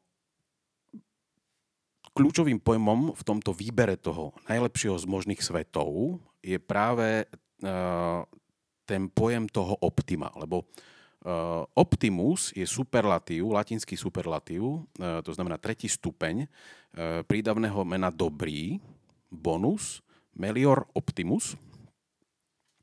A práve to kritérium toho optima, to znamená toho, čo je najlepšie, bolo kritérium, kritérium zároveň toho kalkulu, božieho kalkulu, na základe ktorého Boh porovnával, vyberal, vyberal, vyberal a nakoniec sa rozhodol, že stvorí tento svet. Preto je najlepší, pretože samozrejme aj Boh je v istom zmysle najlepší, najdokonalejší. Najdokonalejšia bytosť, najdokonalejšie súcno, a tak ďalej a tak ďalej. To sú atributy, ktoré nájdete v tej, u toho Leibnica. To sú ale atributy, ktoré sú uh, uh, známe už aj zo, zo scholastickej filozofie, uh, z filozofie stredoveku. Uh, tak uh, ja som tú otázku n- n- naschval takto nadhodil, že či bol Boh stvoriteľ matematik, keďže už aj Leibniz teda píše o tom, že Boh uvádzal do hry nejaký kalkul pri stvorení tohto sveta a uh, uh, trošku som ju samozrejme smeroval aj na, na, na Reginalda, pretože e, e, je matematik a, a zároveň kňaz. E, tak ja pevne verím, že, že som tým nič nepokazil touto otázkou. Teda. Ja mám v tejto súvislosti otázku, ktorá ťa asi doplní, ale začnem z iného konca. Človek kalkuluje s Bohom ako s najlepšou bytosťou, že vnímame Boha ako, ako bytosť, ktorá nám chce dobre, ktorá chce, aby tento svet bol plný lásky a tak ďalej. Ale potom sa človek častokrát pýta, že, a teraz vlastne Reginal, to je otázka na vás, ako si vy vysvetľujete túto vec, že ak je Boh tak dobrý a tak milosrdný, prečo dopustil vojny, prečo dopustil a, umieranie, prečo dopustil genocídy a tak ďalej.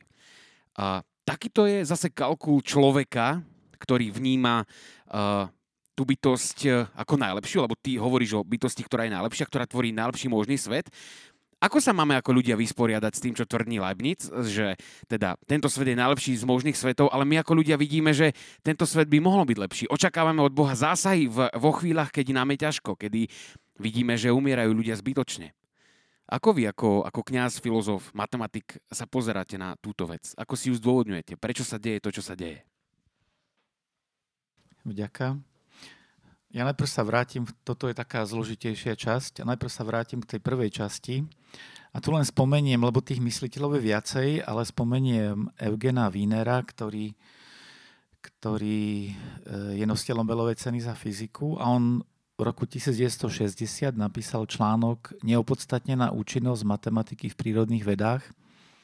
A tam sa vlastne zamýšľa nad tým, že je to veľmi zvláštne, že e, vlastne matematika je odbor, ktorý si v podstate sa zdá, že si vymýšľame, lebo obsahom matematiky, preto je tam aj ľahké hovoriť o dôkaze a o pravde, lebo sú to umelé, nejaké malé systémy, ako je napríklad počítanie čísel, tak tam sa dá ľahko niečo overiť, či je to pravda alebo nie. Ale jo, viete, to... čo považujem za umelé? Že faktoriál 0 je jednotka. Ja, ner- ja nerozumiem tomu, keď vieme, že faktoriál 3 je 6, faktoriál 2 je 2, faktoriál 0 je 1. Viete, ako sa ráta faktoriál? Faktoriál 3 je 3 krát 2 krát 1. Faktoriál 2 je 2 krát 1. Faktoriál 1 a faktoriál 0, tu má byť 0 krát nič, ako, prečo tam je jednotka? A to sme si asi vymysleli, aby to všetko sedelo, nie? Áno, v matematike veľa takých vecí, aj nekonečno je e, také, takáto podobná vec, ktorou sa vlastne takýmto umelým spôsobom pracuje. No ale čo je zaujímavé, je naozaj to, že e, veľakrát sa to už stalo v dejinách, že matematici niečo vymysleli a o 100 rokov neskôr sa zistilo, že tá teória, napríklad teória Gru bola takáto, Galoa, sa výborne hodí na nejaké také veci, ako je povedzme kvantová mechanika tak toto je naozaj taká záhada, že ako to je možné. A tu sa ukazuje, to tak sedí na tú myšlienku, že mm, v nejakých plánoch, ktoré nás prevyšujú, proste je to naozaj tak, že my matematiku objavujeme, aj tvoríme, ale objavujeme aj v istom zmysle tak ako prírodoveci už ten umelý svet, ktorý sme vytvárali, lebo my vlastne hľadáme v ňom logické súvislosti, ale my zistíme, že to veľmi dobre sedí, dá sa aplikovať a potom použiť aj z hľadiska predikcie, že vieme potom vypočítavať veci e, v prírodných vedách, až po také napríklad keď bola vytváraná atomová bomba počas druhej svetovej vojny, no tak jedna z, jedna z vecí, ktorá pritom bola potrebná, okrem toho, že tam pracovali s tým s radioaktivitou, tak bolo treba veľmi presné výpočty. Tak v podstate prvý počítač bol zostrojený tam v Los Alamos a John von Neumann, jeden bol z hlavných, ktorí sa na tom podielali a teda bez tých výpočtov by to nebolo možné.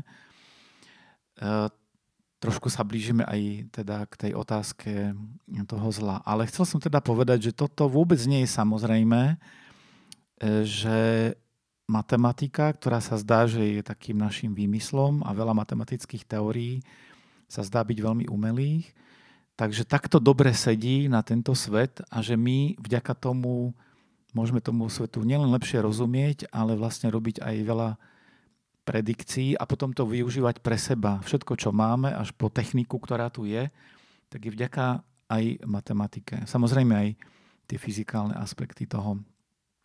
No a teraz, keď sa vrátime k tej myšlienke toho, že či Boh je ten matematik, ten, ktorý plánuje a tak ďalej, tak hej, treba si uvedomiť, čo už bolo spomínané, keď som videl začiatok aj minulej debaty, tak e, to je to, že pravda je niečo, čo nás vždycky nekonečne presahuje. Teda aj keď hovoríme tu o náboženstve a potom o Bohu, tak my vlastne používame antropomorfizmy, my sa ho snažíme nejako priblížiť, my sa snažíme porozumieť. A, a vlastne dôležité je to, s akým obrazom Boha pracujeme. Ja keď som vstúpil do Rehole, tak e, za noviciat, čo je prvý rok v Reholi, E, to bol pre mňa rok veľkého objavu a ten objav spočíval v tom, že je rozdiel medzi Bohom ako takým a mojou predstavou Boha, že to nie je to isté. Teda, že čokoľvek si ja myslím, to je len moja predstava Boha, to je niečo vo mne. Ale skutočný Boh tomu vôbec nemusí zodpovedať, respektíve ja sa k tomu budem stále iba nejako blížiť a niekedy proste sa budem odchylovať, že to je veľmi rôzne. No a toto je tiež dobre si uvedomiť, že keď čokoľvek rozprávame, tak to sú len naše priblíženia a čím viac sa snažíme porozumieť tým najkomplikovanejším veciam, tak tým viac to je pravda. No a zvlášť otázka teda utrpenia, zla, ktorá fascinuje ľudí od dávna. Buddhizmus je napríklad o tom, že ako prekonať utrpenie. To, to bolo to, čo fascinovalo Budhu.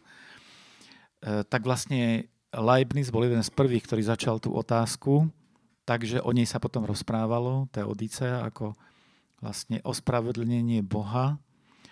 A e, ja si myslím, že o tejto otázke sa dá hovoriť, ale veľmi záleží od kontextu. Teda ja by som si o tom netrúfal veľmi hovoriť úplne s hocikým. Že to má zmysel vtedy, keď už máme niečo prerozprávané a môžeme ísť do hĺbky, lebo vieme, čoho sa môžeme dotknúť a niektoré veci sa nám odkryjú, až keď niečo prežijeme. Je to trochu také, ako, ako že prečo nemôžeme deťom vysvetliť dobre, ako funguje sexualita.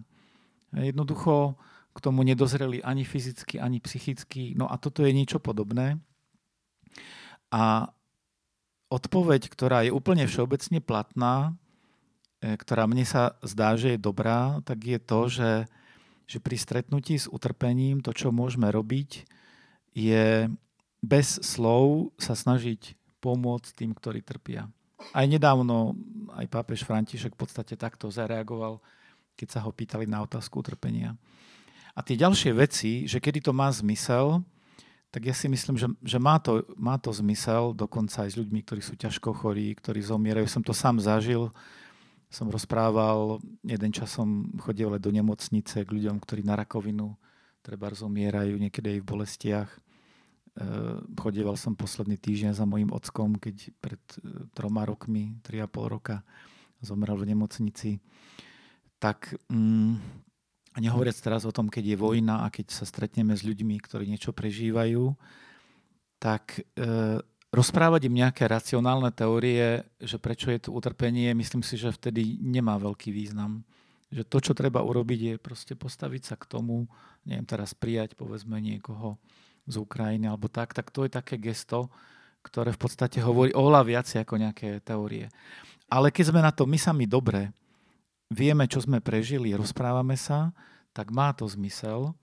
Aj také, ja budúci že budem dávať duchovné cvičenia, tak ľudia, ktorí prídu a už za sebou niečo majú, nejakú cestu, tak má zmysel aj tieto otázky rozoberať, pýtať sa na to, aj, aj sú povedzme nejaké zmysluplné spôsoby, ako o tom hovoriť, ale e, myslím si, že toto je vec, ktorá naozaj veľmi záleží od kontextu, že na to z môjho pohľadu nejaká dobrá odpoveď taká úplná všeobecná naozaj nie je.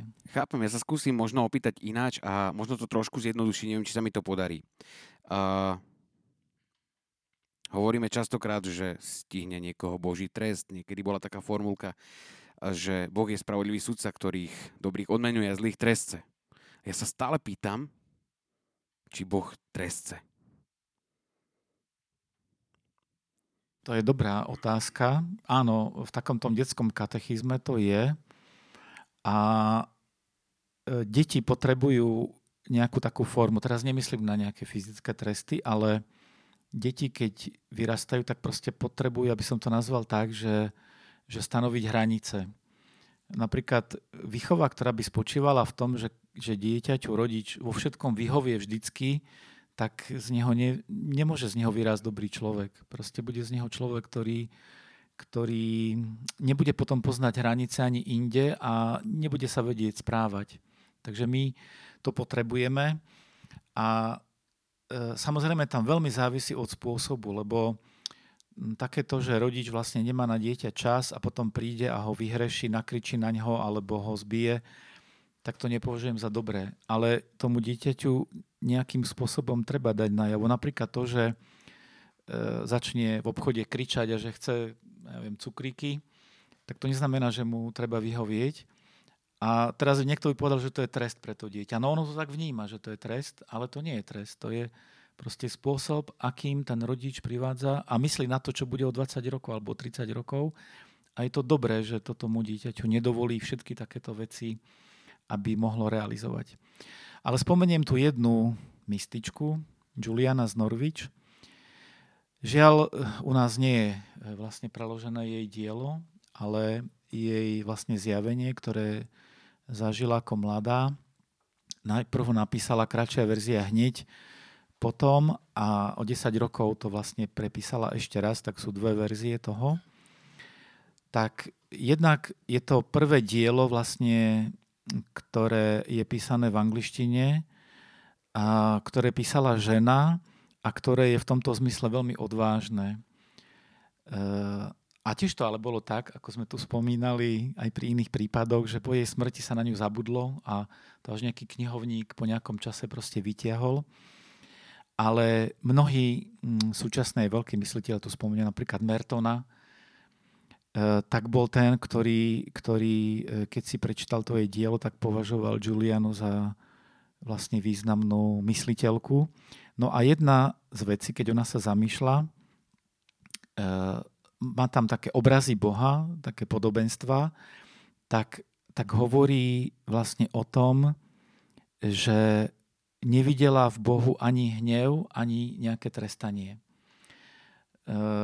jej také najznámejšie, to, čo sa jej pripisuje, čo je teda tiež v tom diele, tak je to ubezpečovanie, že všetko bude dobré. No a teda ten jej obraz je taký veľmi optimistický, eh, ale pritom je paradoxné to, že ona keď, eh, ona keď potom túžila, tak ona vlastne túžila prežiť, približiť sa čo najviac utrpeniu, ktorý prežil Kristus. A bola tak chorá, že skoro zomrela. Bola, neviem, týždeň alebo koľko, tak na hranici života a smrti, čiže sa k tomu aj priblížila, naozaj to, po čom strašne túžila. Ale priviedlo ju to k takýmto myšlienkam. E, no a tá otázka, e, že ako to vlastne je, tak mm, zase tak závisí od viacerých úrovní, že tak ako pre dieťa proste nie je iný spôsob, lebo mu nevieme iba čiste racionálne vysvetliť, tak my niekedy musíme robiť gesta, ako v tom obchode čo najláskavejšie, ale proste musíme to dieťa stiahnuť. No tak aj na tej duchovnej úrovni sú také rôzne stupne, my vlastne tak stúpame a v každej tá odpoveď k nám prichádza ináč. A tak ako to dieťa, no ono to proste, my to nenazveme trest, ale on to vníma ako trest. Tak je to takto podobne nejako aj tu, že v nejakej fáze, keď je to pre nás ešte príliš vzdialené a ideme si za svojím, je v nás veľmi silné ego, také sebastredné, my sami seba vnímame ako centrum vesmíru a je to úplne bežné, lebo všade, kde sme, tak sme centrom my toho diania okolo nás. Takže sme proste v strede vesmíru. No a to naše ego to takto vníma. E, tak vlastne my sa potrebujeme postupne počas života od toho oslobodzovať.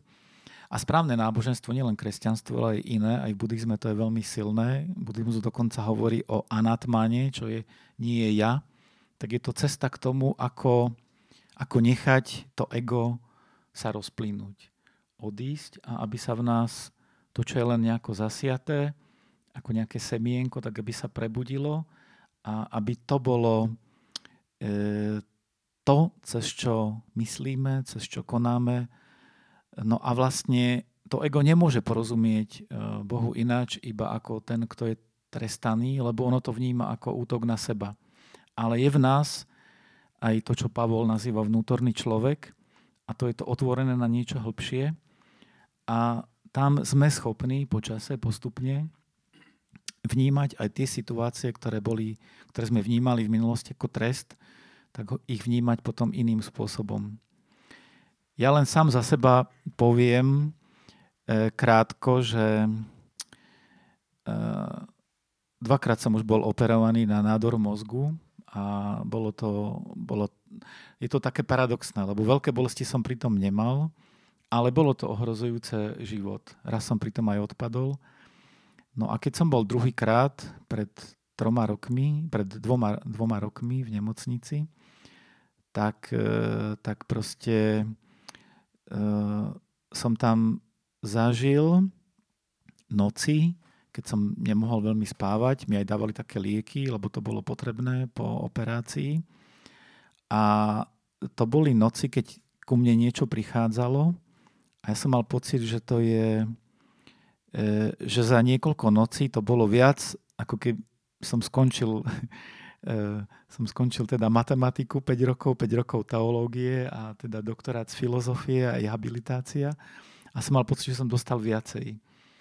No a jedna z vecí, ktorá tam bola, tak bola tá, že bola to, bol to taký vnútorný akoby dotyk až, lebo to nie je len vidieť, sa nedá vidieť, mm, akoby taký mnohorozmerný drahokam, ktorý krásne žiari.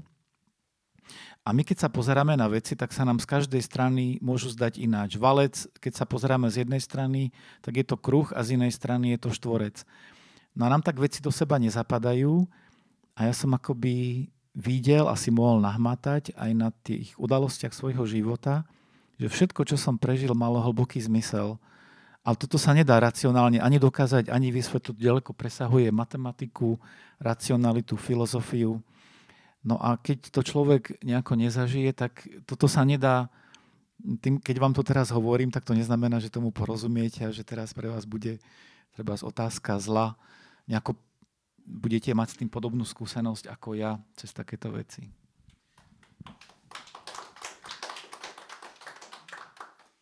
Otázka zla, ak sa bavíme zase matematicky pri Leibnicovi o tom, že uh, Boh stvoril tento svet ako najlepší z možných svetov, ako najlepší, tak tam pojednávame o tom, že asi je to niečo ideálne, ale to, čo to ideálno narušuje, je zrejme prítomnosť nedokonalosti a zla. Ako, ako si ako, hovorí Leibniz o zle, o prítomnosti zla, prečo tu je zlo, kto ho tu chce, na čo je komu dobre? Je to len nedostatkom dobrá, tak alibisticky povedané?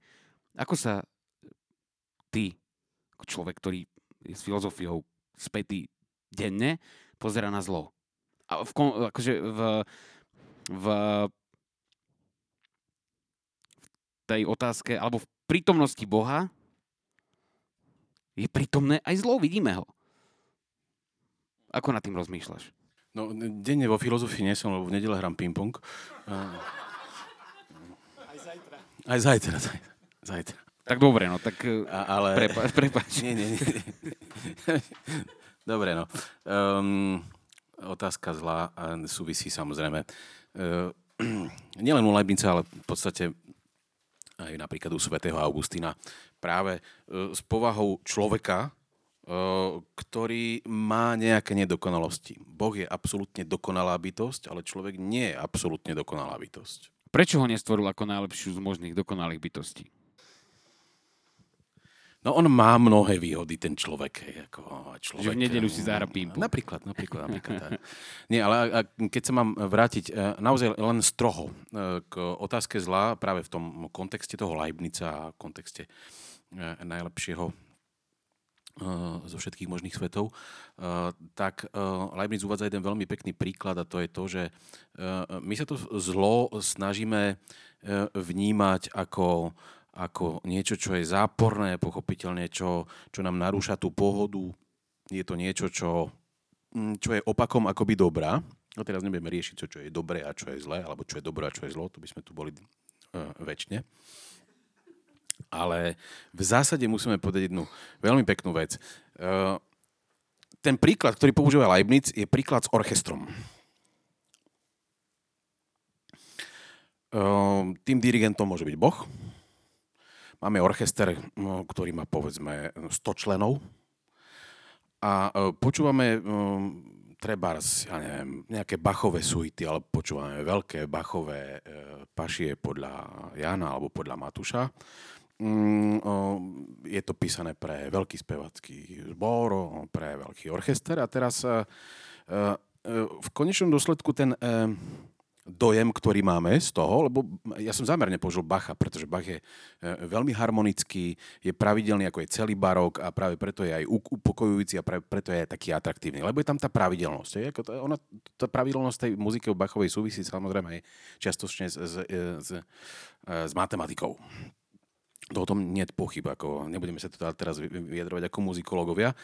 Takže máme ten orchester, hrá veľmi peknú o, o, o, o, hudbu, je, je pravidelná, ale my, ako veľmi znali muziky, s bystrým uchom budeme počuť, že 5. husle v štvrtom rade z hora hrajú niečo úplne iné, ako hrajú ostatné husle. Povedzme, hrajú nejaký kakofonický tón. Hej. Hrajú, mali by hrať F, ale oni hrajú Fis. Alebo mohli brať F, ale ohrani, nehrajú F, ale hrajú E. Hej, keby, keď sa máme pohnúť buď hore alebo dole, buď zvýšený alebo po, polovičku znížený. A teraz toto môžeme vnímať ako zlo, hej, že teraz e, tá hudba má, vlastne vo finále je, má byť, alebo je, je pravidelná, je krásna, je dobrá, ale tie jedny husle tá metafora toho zla, hrajú niečo úplne iné, ale oni tú harmoniu povyšujú ešte na vyšší stupeň. To znamená, e, na strane druhej ju povyšujú a, na strane jednej ju povyšujú a na tej, na tej druhej strane e, tie husle spôsobujú to, e, že keby všetky husle toho sláčikového, no, tej sláčikovej časti toho orchestra hrali falošne, to znamená, keby toho falošného bolo priveľa, no tak sa vlastne poprie absolútne zmysel tej hudby, ktorá má, má, má navodiť príjemnosť a má symbolizovať nejakým spôsobom dobro. To znamená, všetko ostatné, tá prevaha toho dobra musí byť e, e, oveľa väčšia ako mm, e, výskyt toho zla. Ale to zlo nejakým spôsobom ešte umocňuje harmóniu toho, konkrétne nášho sveta, ktorý je najlepším z možných svetov, tak ako tie piaté husle v pravom, v, pravo, v piatom rade hrajú nejaký kakofonický tón. To je Leibnicov výklad. Ale veľmi, veľmi taký ako ilustratívny, hej? Tako, tých argumentov je tam ďaleko viac, ale na to pochopiteľne teraz nie je čas. Hej. To znamená, že ten dirigent, napríklad Boh, no? má k dispozícii nejakých muzikantov, ktorí hrajú. E, doplním ťa, e, keď môžem. E, Môžeš. A, aby som, to, aby som, už ti nedám priestor pre ďalšie otázky. argument je jasný. Leibniz tvrdí jednu vec, a to je to, že Boh je samozrejme všemohúci, ako to je ten kresťanský, to je kresťanský Boh, proste, o ktorom hovorí Leibniz samozrejme. Boh je všemohúci, ale mm, on tam má jednu takú krásnu latinskú vetičku, že potest omnia, čiže môže všetko, ale volut optima, ale chce len to najlepšie. A naša nedokonalosť spočíva v tom, že my to zlo často chápeme vyslovene len ako zlo, ako tu možno ako tú matematickú nulu, a teraz nech sa robiť z matematickej nuly, povedzme v binárnej sústave, e, alebo v dvojhodnotovej logike niečo, niečo záporné, lebo zase tá nula v tej, v tej matematike, e, v tom výrokovom kalkule e, je symbolom nepravdy. Ehm, to je ako čisto konvenčná vec, ale v zásade som chcel povedať to, že... Um, čo som chcel povedať? Mi to vypadlo. Začal si tým, že Boh je všemohúci. Uh, no áno, uh, môže všetko, ale chce iba to najlepšie. Takže to vnímanie, naše vnímanie toho zla uh, je v zásade akoby jednou z našich nedokonalostí vidieť na tej druhej strane ďaleko väčšiu prevahu toho dobra. Ja sa teraz trošku bojím povedať to, čo uh, chcem, ale, ale skúsim to. Uh, je tu filozof a teológ, Uh, Tvoja filozofia. Ja mám niekedy pocit, že uh, uh, pán Boh svojej všemohúcnosti nastavil uh, na tejto zemeguli isté mantinely. Vysvetlím prečo. Ak súhlasíme s tým, že ustanovil gravitáciu, fyzikálne zákony, ak súhlasíme s tým, že ustanovil uh, rozum a slobodnú vôľu, tak uh, potom sa niekedy naskytá otázka, že, že uh, aj dobrý bol človek, aj, aj sa snažil, aj veriaci bol a tak ďalej, no ale uh, no, napríklad sa zabil na aute. No a potom sa častokrát tí, ktorí najviac trpia, pýtajú, že prečo to Boh dopustil. Ja sa vrátim k tomu, čo chcem povedať, lebo, lebo už sme sa o tom bavili, a, že prečo to Boh dopustil. A ja si vtedy odpovedám, no lebo keď Pán Boh ustanovil zákony fyziky, gravitácie, slobodnej vôle a rozumu, tak súhra týchto vecí spôsobila to, že asi to auto buď zlyhalo, alebo šofer šiel rýchlo a ten náraz, teraz pán Boh nemôže zrušiť fyziku a gravitáciu, aby sa ten človek nezabil. A to znamená, že ja si osobne takýmto spôsobom vysvetľujem to, prečo uh, to Boh dopustil. Pretože si myslím, že ako nemôže vstupovať, keď to raz ustanovil rozum a slobodnú vôľu, asi nám do toho nevstupuje, a nevstupuje do gravitácie a fyziky, lebo to už ustanovil, pri tvorbe najlepšieho sveta z možných svetov, tak týmto spôsobom si ja zodpovedám otázku, no prečo ho nezachránil? No pretože nemôže ísť proti vlastnému stvoreniu. To, to je aspoň akože moja interpretácia. Teraz mám tu šancu sa opýtať, čo na to hovorí na túto moju skromnú úvahu teológ. Mám trochu strach teraz, že tu opäť e, asi závisí veľmi od kontextu, lebo keby som sa stretol s ľuďmi, ktorým niekto zomrel pri autonehode, tak asi by som nerozprával nejaké teórie. Pochopiteľne. Myslím, že, to, že by to bolo také nevhodné nevkusné. E, že teda o tom sa môžeme baviť tak, povedal by som, akademicky teraz, keď sa nás to nejako netýka. Ale niekedy to je tak, že keď sa bavíme akademicky, môže sedieť niekto, komu sa to stalo pred týždňom a proste je na to citlivé, keď nehovoríme o tom konkrétnom človeku.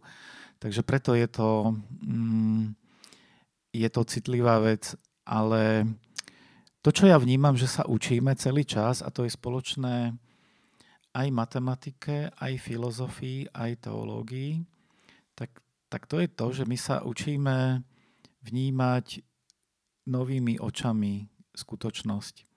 Lebo vlastne to, čo majú spoločné aj, aj veda, je to, že my vnímame skutočnosť zmyslami, nejako sa nám javí a my sa snažíme tomu porozumieť, ale všetky tieto oblasti e, sa nám snažia ukázať a väčšinou sa im to aj darí aspoň v niečom, podľa toho, nakoľko sme im otvorení, e, že veci nie sú také, ako sa zdajú byť. Napríklad my tu vidíme pred sebou stôl a fyzika nám povie, že to nie je stôl, ale, ale to, čo tam v skutočnosti je, tak to sú e, atómy, ktoré navyše sa neustále pohybujú, aj tie, hoci ten stôl je pevný, a vyzerajú asi tak, že jadro atómu, keď si predstavíme vo veľkosti čerešne, tak potom elektrón, ktorý okolo toho jadra obieha, eh, je ako makové zrnko, eh, ktoré by teraz bolo vo vzdialenosti Paríža. A to všetko ostatné je prázdne. A že toto tu máme pred sebou. To nám hovorí súčasná fyzika. No a potom filozofia nám hovorí iné veci. Tá nám hovorí niečo o tom, že ako to je s pravdou komplikované, ako to je komplikované s dobrom a zlom, že to nie je len tak, ako my to bežne vnímame. E, náboženstvo nám hovorí o tom, že s otázkou života a smrti to nie je tak, ako sa zdá na prvý pohľad, ale všetky tie veci sú ako škola, že my im porozumieme natoľko, nakoľko sa tomu otvoríme. Toto, keď nás učia v škole a sa nás to nejako osobne veľmi netýka a keď na ten stôl nám dajú to, po čom túžime, či je to tu na tá minerálka, alebo keď niekto má radšej koniak, tak vlastne mu to je jedno, či, či tam vidí stôl, alebo či sa tým predstavuje tie atómy. Ale už tá otázka e, treba života a smrti, odmeny a trestu, to už nie je také jednoduché, že by... E, to sa nás veľmi týka bytostne. A preto tieto veci proste vnímame e, hodne ináč. No a napríklad hm, hovoriť o tom, že tento čas života je taká škola, v ktorej sa učíme láske, ale je to otvorenosť pre niečo, čo čas presahuje, čo sa týka väčšnosti. A že aj tohoto človeka, ktorý treba zomrel pre autonehode, tak sa ukončilo proste nejaké obdobie, takéto akoby školiace, má pred sebou niečo iné, tak to veľmi závisí od, od toho celého kontextu, či to má alebo nemá zmysel v tej chvíli tak, takýmto spôsobom spomínať. A navyše, treba zvravím, že buddhisti by to o tom rozprávali úplne ináč, lebo majú inú koncepciu toho, povedzme, metafyziku, ktorá prekračuje to, čo vnímame zmyslami, ale tiež tak, že im to pomáha sa vyrovnávať s takýmito situáciami. A vlastne e, celé by to malo byť o tom, aby sme sa učili, ale nie v zmysle nejakej takej apatie, teda že čo by nás malo viesť k ľahostajnosti, ale tá škola života by mala byť o tom, aby sme sa učili aj s takýmito ťažkými situáciami si vyrovnávať, ale aj s tým, že k tomu patrí úplne prirodzene plač, smútok, e, bolesť, e, potreba vyrozprávať sa s niekým, dokonca potreba hádať sa s Bohom napríklad. V Biblii je veľa pekných príkladov, ako sa tie biblické postavy, ktoré považujeme e, proste za významné, od Joba až po proste novozákonné, sa hádali s Bohom. A že to proste všetko k tomu patrí, že to je, že to je ľudské a že to je to, čo nám pomáha k tej ceste dozrievania, porozumenia tým všetkým veciam, že to je dobré. A tu sa práve v tejto chvíli e, dostávame k tomu, čo sme načrtli na začiatku, a to je pravda. Pravda je v matematike exaktná. Ale v ľudskej rovine je teda pravda závislá zrejme od kontextu a to, to, to môže byť teda asi zradné, pretože uh, dá sa povedať, že niekto má pravdu, asi nie. Dá sa povedať, že má nejaký svoj podiel na tej pravde. Uh, to znamená, že dá sa, dá sa pravde uh, prisúdiť rovnaká miera uh, povedzme nejakého nejakej kontextovej prítomnosti v matematike a, a povedzme v živote? Asi nie. To znamená, že pravda má svoju rovinu. V bežnom živote, v duchovnom živote, v, v živote pragmatickom, ale v matematike je to áno a nie. Áno, určite. Eh, keď sa pýtame napríklad na to, či dôkaz Pythagorovej vety niekto povedal správne, tak tam je iba odpoveď áno alebo nie a je to, dá sa to jednoducho preveriť. Alebo ako dnes Peter tam skúšal študentov, im dával nejaké testy alebo čo, tak, tak v takýchto jednoduchých, eh, pragmatických veciach, empiricky vnímateľných sa dá jednoducho to preveriť a pravda, či tu ten stôl je alebo nie to, to proste vidíme, či to tak je alebo nie je. Ale náš život má rôzne úrovne, takže na takýchto sa jednak vieme aj zhodnúť a vieme ich aj rýchlo overiť.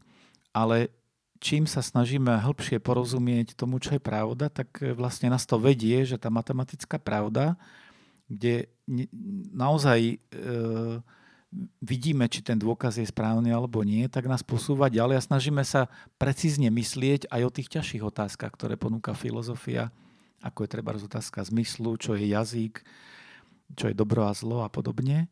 Až nás to vedie k tomu, že pýtame sa, či žijem opravdivo e, svoj život. A ja mám k tomu taký obraz, ktorý tu chcem povedať moja mamka má 82 rokov, tak e, teraz už je taká slabá. A to, čo jej hodne pomáha, tak to je to, že sklada tie skladačky puzzle, pucle, ako sa tomu hovorí na Slovensku.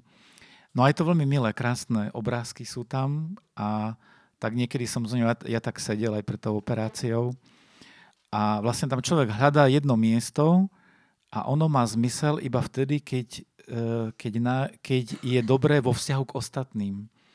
No a jed, jeden z pekných obrazov, veľmi zjednodušených, je taký, že to, ako žijeme svoje životy, je si predstaviť puzzle ako mnohonásobne komplikovanejšie, že to je nielen dvojrozmerné, ale nielen, a nielen trojrozmerné, ale ešte viacej a navyše to je v pohybe všetko. A my vlastne e, sa snažíme stále hľadať to svoje miesto a tá krása sa vyjaví vtedy, keď každý nájde to svoje miesto a, a to sa posklada a z toho vznikne ten proste obrovský obraz, navyše v pohybe, ktorý je krásny, ktorý je ten najlepší z možných, lebo keď je každé na svojom mieste. Keď zoberte puzzle a dáte hoci ako, tak tam nevidíte nič, nevidíte tam nič také zvláštne nájsť. Ale toto, no a toto vnímam ako, ako takú výzvu hľadať pravdu pre svoj vlastný život, hľadať toto. Ďakujem veľmi pekne, to je veľmi pekný príklad. Teraz uh, asi už jedna z posledných otázok. Pokojne, ak máte otázku, tak si ju prosím uh, ešte odložte a budeme veľmi radi, ak ju položíte. Uh, Martin, tak tým pádom uh, hovoriť vo filozofii o pravde môže byť v niektorých prípadoch až priam, uh, ako by som to povedal, opovážlivé. Pretože ak je pravda súčasťou uh, puzzle a má vplýva na ňu niekoľko vecí v časopriestore a viacrozmernom svete, tak uh, tak je to v podstate strašne relatívna záležitosť. V istom zmysle áno, viete, ako pojem pravdy je prítomný vo filozofii od, od, to, od prvých momentov tzv. predsokratovskej školy až, až, po, ja neviem, až po Gadamera, ktorý píše veľké epochálne dielo Varhajtun metóde, um, pravda metóda. Uh, Um, nemôžeme ale zase až, až tak príliš relativizovať ten pojem pravdy práve preto, pretože aj ten samotný pojem, ja som preto na začiatku vravel, že nebudeme hovoriť, uh, uh, lebo mali by sme veľmi prísne odlišiť um, uh, samotnú pravdu ako takú, to znamená, čo to pravda je, od pojmu pravdy. Práve preto, pretože ten pojem pravdy sa vyvíjal. To, ako, to, ako, zoberte si jednu vec, že, že pojem pravdy sa v mnohých jazykoch povie úplne ináč ako v slovenčine. Ako vo francúzštine je to vérité, v slovenčine je to pravda, um, v angličtine je to true a, a tak ďalej, tak ďalej. Uh, ono to má samozrejme jednak svoje etymologicky, uh, akoby um, etymologickú stopu, alebo um, vieme to vystupovať etymologicky. A na strane druhej uh, je veľmi dôležité si uvedomiť napríklad aj to, ako sa vo filozofických uh, debatách alebo vo filozofickom diskurze, to znamená v priebehu tých dejín filozofie, pomaličky transformoval ten pojem, po, pojem pravdy. Ja tu mám jednu takú poznámku, uh, je to poznámka, ktorá sa týka vlastne toho, ako pravde alebo pojmu pravdy rozumeli starí Gréci. Ako starí Gréci e, e, v starogrečtine majú jeden e, veľmi pekný výraz pre pravdu a to je výraz aletheia. Ono to o, nie je až taký jednoduchý pojem, ale keby sme si to vlastne akoby rozdrobili na, na, na, na drobné a trošku si to rozpitvali ten pojem, tak to a tá alfa, ona v tej starej grečtine hrá rolu tzv. alfa privativum, to znamená funguje ako negátor slova, ktoré sa nachádza za tou alfou. A za tou alfou v slove aletheia je leteja. To leté je to, čo je skryté. Čiže tá leteja je skrytosť, to znamená, starí Gréci rozumeli pravde ako neskrytosti. A to není, e, e, to, to, to není naozaj, že, že vymyslená vec e, alebo nejak inštrumentálne vopchaná vec do filozofie. Áno, starí Gréci naozaj vnímali pravdu ako neskrytosť. Že? A teraz čo potrebujeme na to, aby sme konkrétnu vec, ktorá má byť pravdivá, videli v jej neskrytosti. No tak je tam veľmi dôležitý moment svetla, našej schopnosti vnímať svetlo a tak ďalej. Tak teraz hovorím o tej pravde, ako keď sa na ňu akoby dívame. Hej? Že vidíš niečo v tej neskrytosti, to znamená, alebo keď hovoríme o neskrytosti, no tak to v podstate nie je len fyzická neskrytosť, hej, to znamená, toto tu je odkryté, alebo vidím to ako zmyslami, ako niečo, čo je odkryté, lebo to není to zakryté, hej. Ale skôr tam ide tu o tú neempirickú rovinu, to znamená nezmyslovú rovinu, to znamená akoby tú rovinu skôr transcendentnú, že čo tá neskrytosť vlastne pre tých Grékov je, ale to teraz nebudeme rozoberať.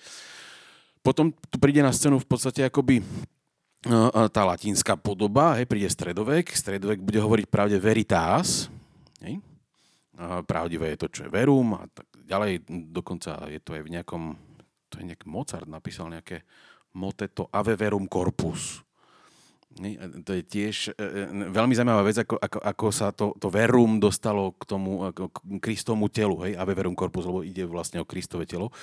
Um, ale v zásade chcem povedať len jednu vec, že pojem pravdy, pojem pravdy vo filozofickom myslení zažíva svoju evolúciu. To je jasné, že on sa mení z obdobia na obdobie. E, e, sú tam rôzne kontextuálne vplyvy, ako je práve to obdobie, hej, historický vplyv a neviem ešte aký každopádne, ale v zásade si môžeme byť istí jednou vecou a to je to, čo som spomínal nielen v prípade Sokrata, ale aj v prípade toho Platóna, keď sme hovorili o tom, kde sa rodí pravda a ako sa rodí pravda, čo potom spečatí Aristoteles napríklad v jednom zo svojich logických spisov, ktoré sa volá Topiky a Aristoteles povie úplne jasne, miestom pravdy je výrok. To znamená, ak filozofia ponúka nejaké myšlienky vyjadrené v jazyku, tak ten jazyk musí v zásade garantovať to, že myšlienky, ktoré ponúka tá filozofia, budú pravdivé. A s tým vlastne súvisí teda ako nejaká, prepač, e, e, posledná vec, e, nejaká tá klasifikácia, mm, nielen ako, zase mám na mysli toho Leibnica, to mi musíte dopredu prepačiť, lebo ako, mám ho plnú hlavu, to je jasné. Uh, tá klasifikácia tých pravd na pravdy nevyhnutné alebo väčšie a potom sú pravdy kontingentné. Je, ako, uh, to znamená, uh, tie nevyhnutné pravdy to sú akože pravdy, um, preto sa im hovorí väčšie, pretože majú väčšinu platnosť, pretože keď povieme, že trojholník má tri strany, tak to je proste pravda geometrie, je nevyhnutná a platí väčšie. Nemá nejakú obmedzenú ča- platnosť. Ale keď poviem, že dnes som dostal pokutu, za prekročenie rýchlosti, tak to nie je nevyhnutná pravda. To je práve tá kontingentná, že ona sa udiala um, um, práve um, za daných okolností, pretože v zásade nič iné uh, nemôžeme povedať v tomto prípade, že, uh, ako to, že nič nie je bez dôvodu. Áno, lebo výrok, dnes som dostal pokutu, už zajtra nebude pravdivý. No veď samozrejme, áno, áno, áno. áno. No, takže ako toto, sú, toto sú vlastne, e, toto sú vlastne m, mm, akoby také záblesky, kde filozofia rieši nejakým spôsobom pravdu, vyjadruje sa k nej. Nehovoriac o tom, že filozofia 20. storočia, uh, uh, hlavne také tie logicistické prístupy a logicizmus ako taký sa bude vyjadrovať k pravde zase ako k niečomu, čo je teraz, aby som to opatrne pomenoval, um, je to skôr akoby nielen logický, ale aj metalogický problém, práve preto, pretože e, pojem pravdy je pre logiku nevyhnutný, to je jasné, že ako to je, to je, to je pojem, s ktorým, s ktorým logika pracuje. Hej, ako, no ale to zase nie je také uh, úplne jasné, že keď si logik položí otázku, že čo je to pravda, že či si na ňu vyčerpávajúco odpovie a či si odpovie, čo to tá pravda je. Hej? Ale výroková logika má uh, prostriedky, ako označiť výrok za pravdivý, to je jednotkou, nepravdivý je nulou. Jasné, tak... ale keď označíš výrok, uh, uh, povedzme výrok... Uh, uh, ale to je matematika, to ona potrebuje exaktnosť. Nie, áno, áno, na jednej strane áno, ale keď povieš, že, že tento výrok je pravdivý, to neznamená, že, že ty vieš, čo je to pravda. Áno, OK. To sme sa teraz zase dostali. No a to ako ideme, hej, presne tam, kde okay. sme začali, takže asi najvyšší čas skončiť. No. Ďakujem veľmi pekne. Áno, ja som vyčerpal svoje otázky, priatelia. Ak máte nejakú otázku vy, tak pokojne uh, sa opýtajte. Pozerám sa do publika. Ja som sa už pýtal cez predstavku tie čísla v Biblii 3, Do mikrofónu, prosím. E, tie čísla v Biblii 3, trojediný Boh, e, trikrát Peter zaprel pána Ježiša, trikrát hovoríme buď pozdravená Sviatosť oltárna, sedem, sedem bolestná pána Mária, sedem hlavných hriechov, sedem sviatostí a tak ďalej. Či ešte tu nám máme ďalšie také symboly v Biblii. Ďakujem.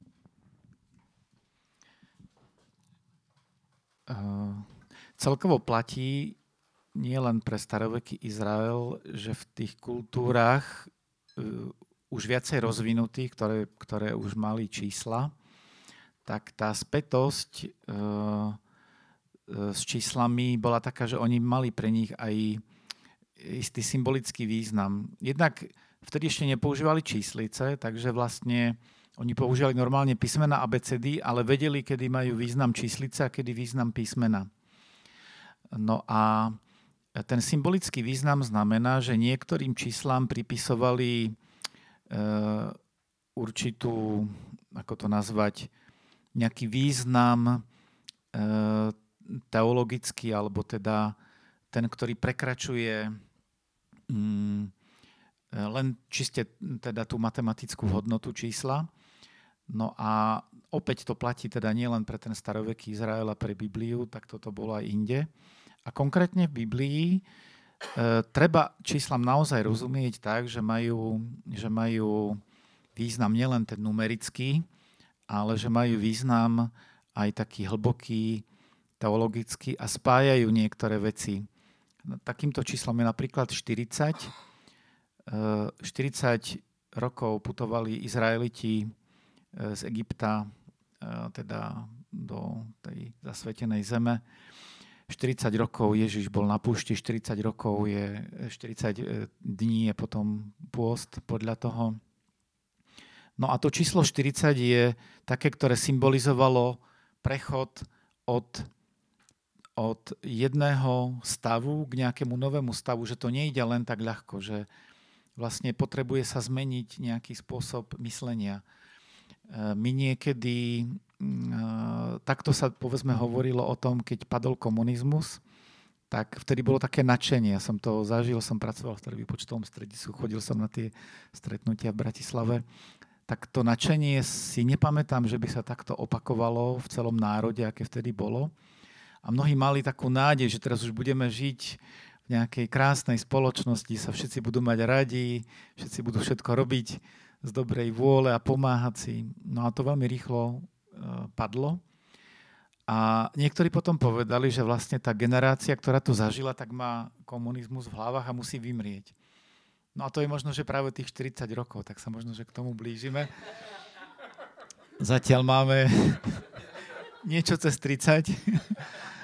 No, ale ani po tých 40 to nebude také jednoduché, lebo aj tí Izraeliti sa museli ďalej vyvíjať a, a vlastne sa vyvíjame už tisíc ročia odtedy. No tak to je jeden príklad, to číslo 40. A takto by sa dalo o každom. Číslo 7 znamená plnosť. Takže keď je spomínané 7, mm, tak, tak je to plnosť. A podobnú úlohu mala aj 12. Takže bolo 12 apoštolov, máme 12 mesiacov. Niektoré súvisia aj takto, že sa dajú odvodiť s niečím, čo poznáme číslo 4 väčšinou bolo spájané s, proste so štyrmi svetovými stranami a znamenalo celok. Aj v iných kultúrách to bolo. Tie dôležité čísla takto boli aj napríklad v Indii a v Číne. Mali podobnú úlohu. No a jednotka a trojka sú také zaujímavé. Vôbec to, že ako sa prechádza od, od jednotky, od niečoho jedného, od celku, od jednoty k mnohosti, tak to je aj taký hlboký filozofický problém, lebo to vlastne nemáme nejako e, vyriešené, no ale o tom by sa dalo tiež dlho hovoriť. Takže tých čísel je viacero a veľakrát netreba brať napríklad to, to miesto, že koľkokrát mám odpustiť, keď sa Peter pýta, či 7 krát a na tomu povie, že 77 krát, tak tým nemyslel ani Peter, sedmičku, ani Ježiš 77. Že to nebolo teraz, že by si mal niekto počítať, že koľkokrát odpustil, ale tu ide o tú plnosť, alebo ešte navýšenie tej plnosti.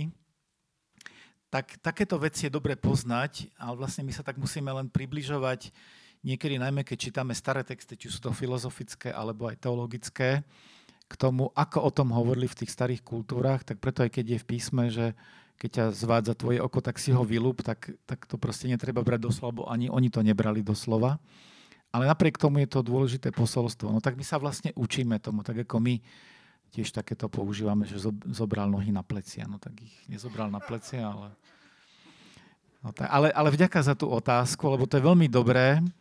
A ono to súvisí aj s pravdou, lebo to, čo tu spomínal Martin, tá Aletcheia, tak o tom veľmi pekne hovorí Zdeněk Kratochvílu v filozofii prírody, ktorú som tiež učieval.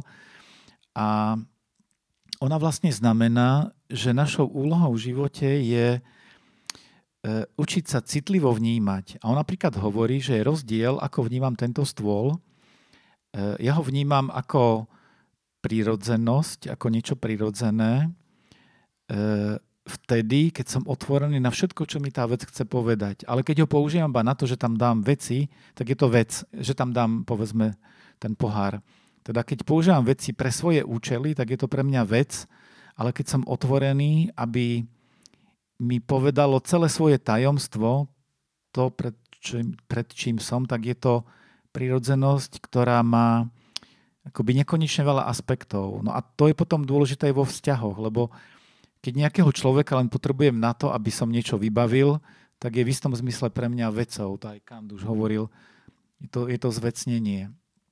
A e, vlastne pravda o človeku vyvstáva predo mnou vtedy, keď dokážem odstúpiť a akoby všetky tendencie, ktoré sa vo mne nutne rodia, ako toho človeka použiť iba na svoje účely, dokážem akoby dať bokom aj s tým svojim egom a sa mu otváram ako prirodzenosti, ktorá by mala vypovedať celé svoje tajomstvo. A len vtedy, keď taká atmosféra vznikne, tak to aj poznáme, že tie cenné, hlboké veci naše nehovoríme hoci komu, ale len vtedy, keď cítime, že budeme vypočutí a že je tu priestor e, proste sa niekomu zdôveriť, kto nás nesklame, tak len vtedy to dokážeme.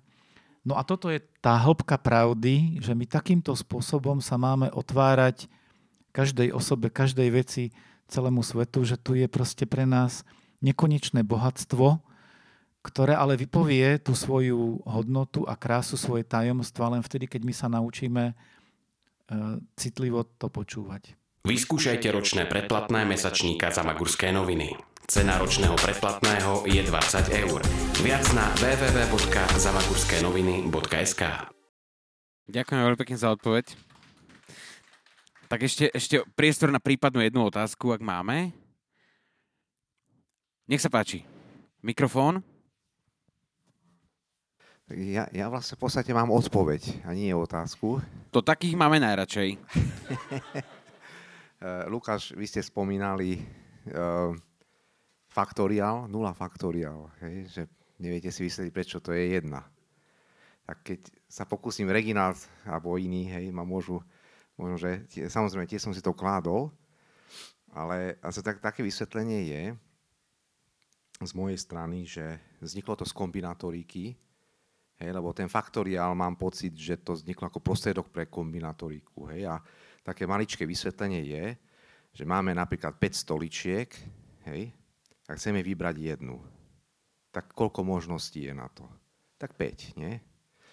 No a vy, čo ste chodili teda na strednú školu, tak ste mali trošku z kombinatoriky a tam je taký vzorček, že to je n faktoriál. Hej, teda keď máme n predmetov a chceme vybrať k, tak máme n faktoriál lomeno k faktoriál krát n minus k faktoriál. Hej? No, určite si to pamätáte. Áno, to je, že, to je, že, to je presne ten prípad, kedy uh, turnaj hrá 10 mustiev, keď hrá každý s každým je 10 krát 9 Delené dvomi. Delené dvomi a to som Áno. neúplne... No, je, je, je to vlastne, súvisí to s tým. Presne, hej, 10 x 9 rovno 2, hej. Áno, to, to, to súvisí s tým.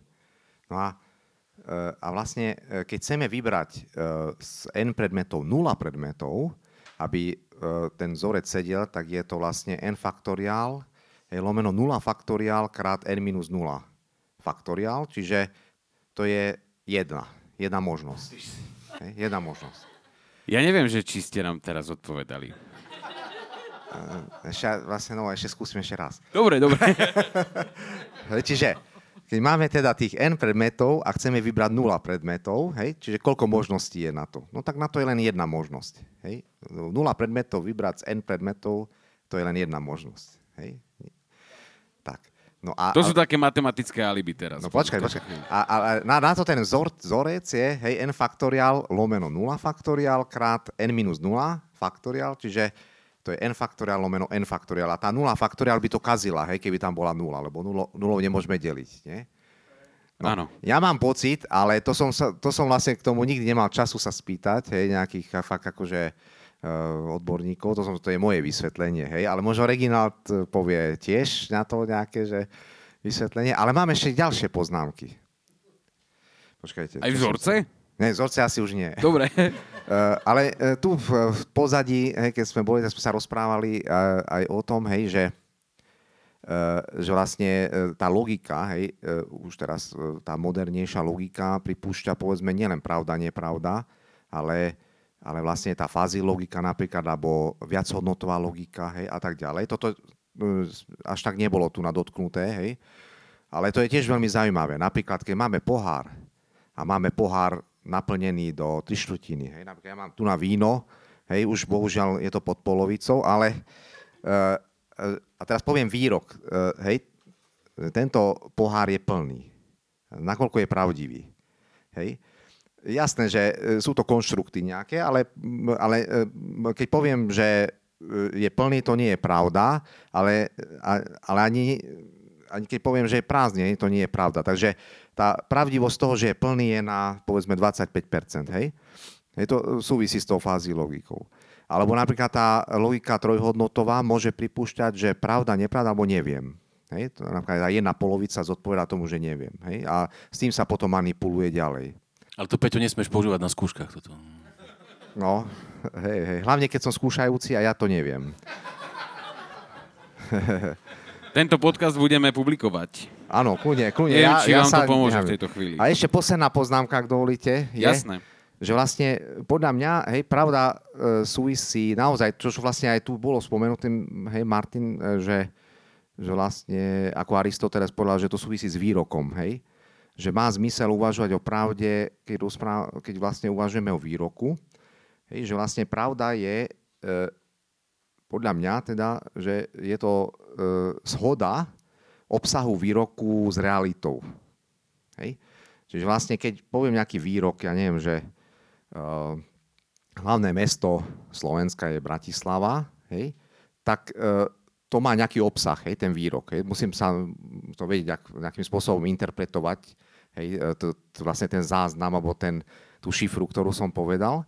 A, a keď sa to shoduje e, s realitou, je to pravdivé.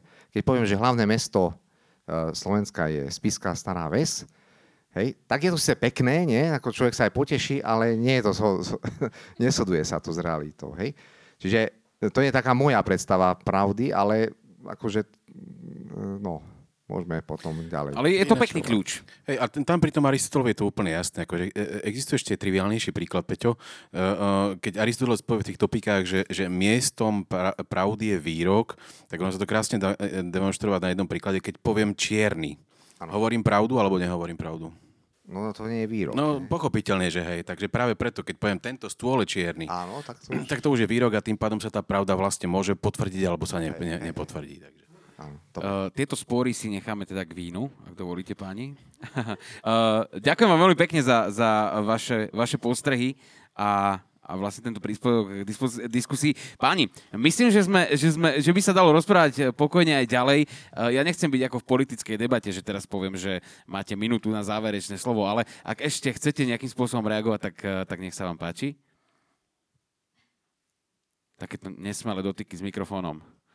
Martin.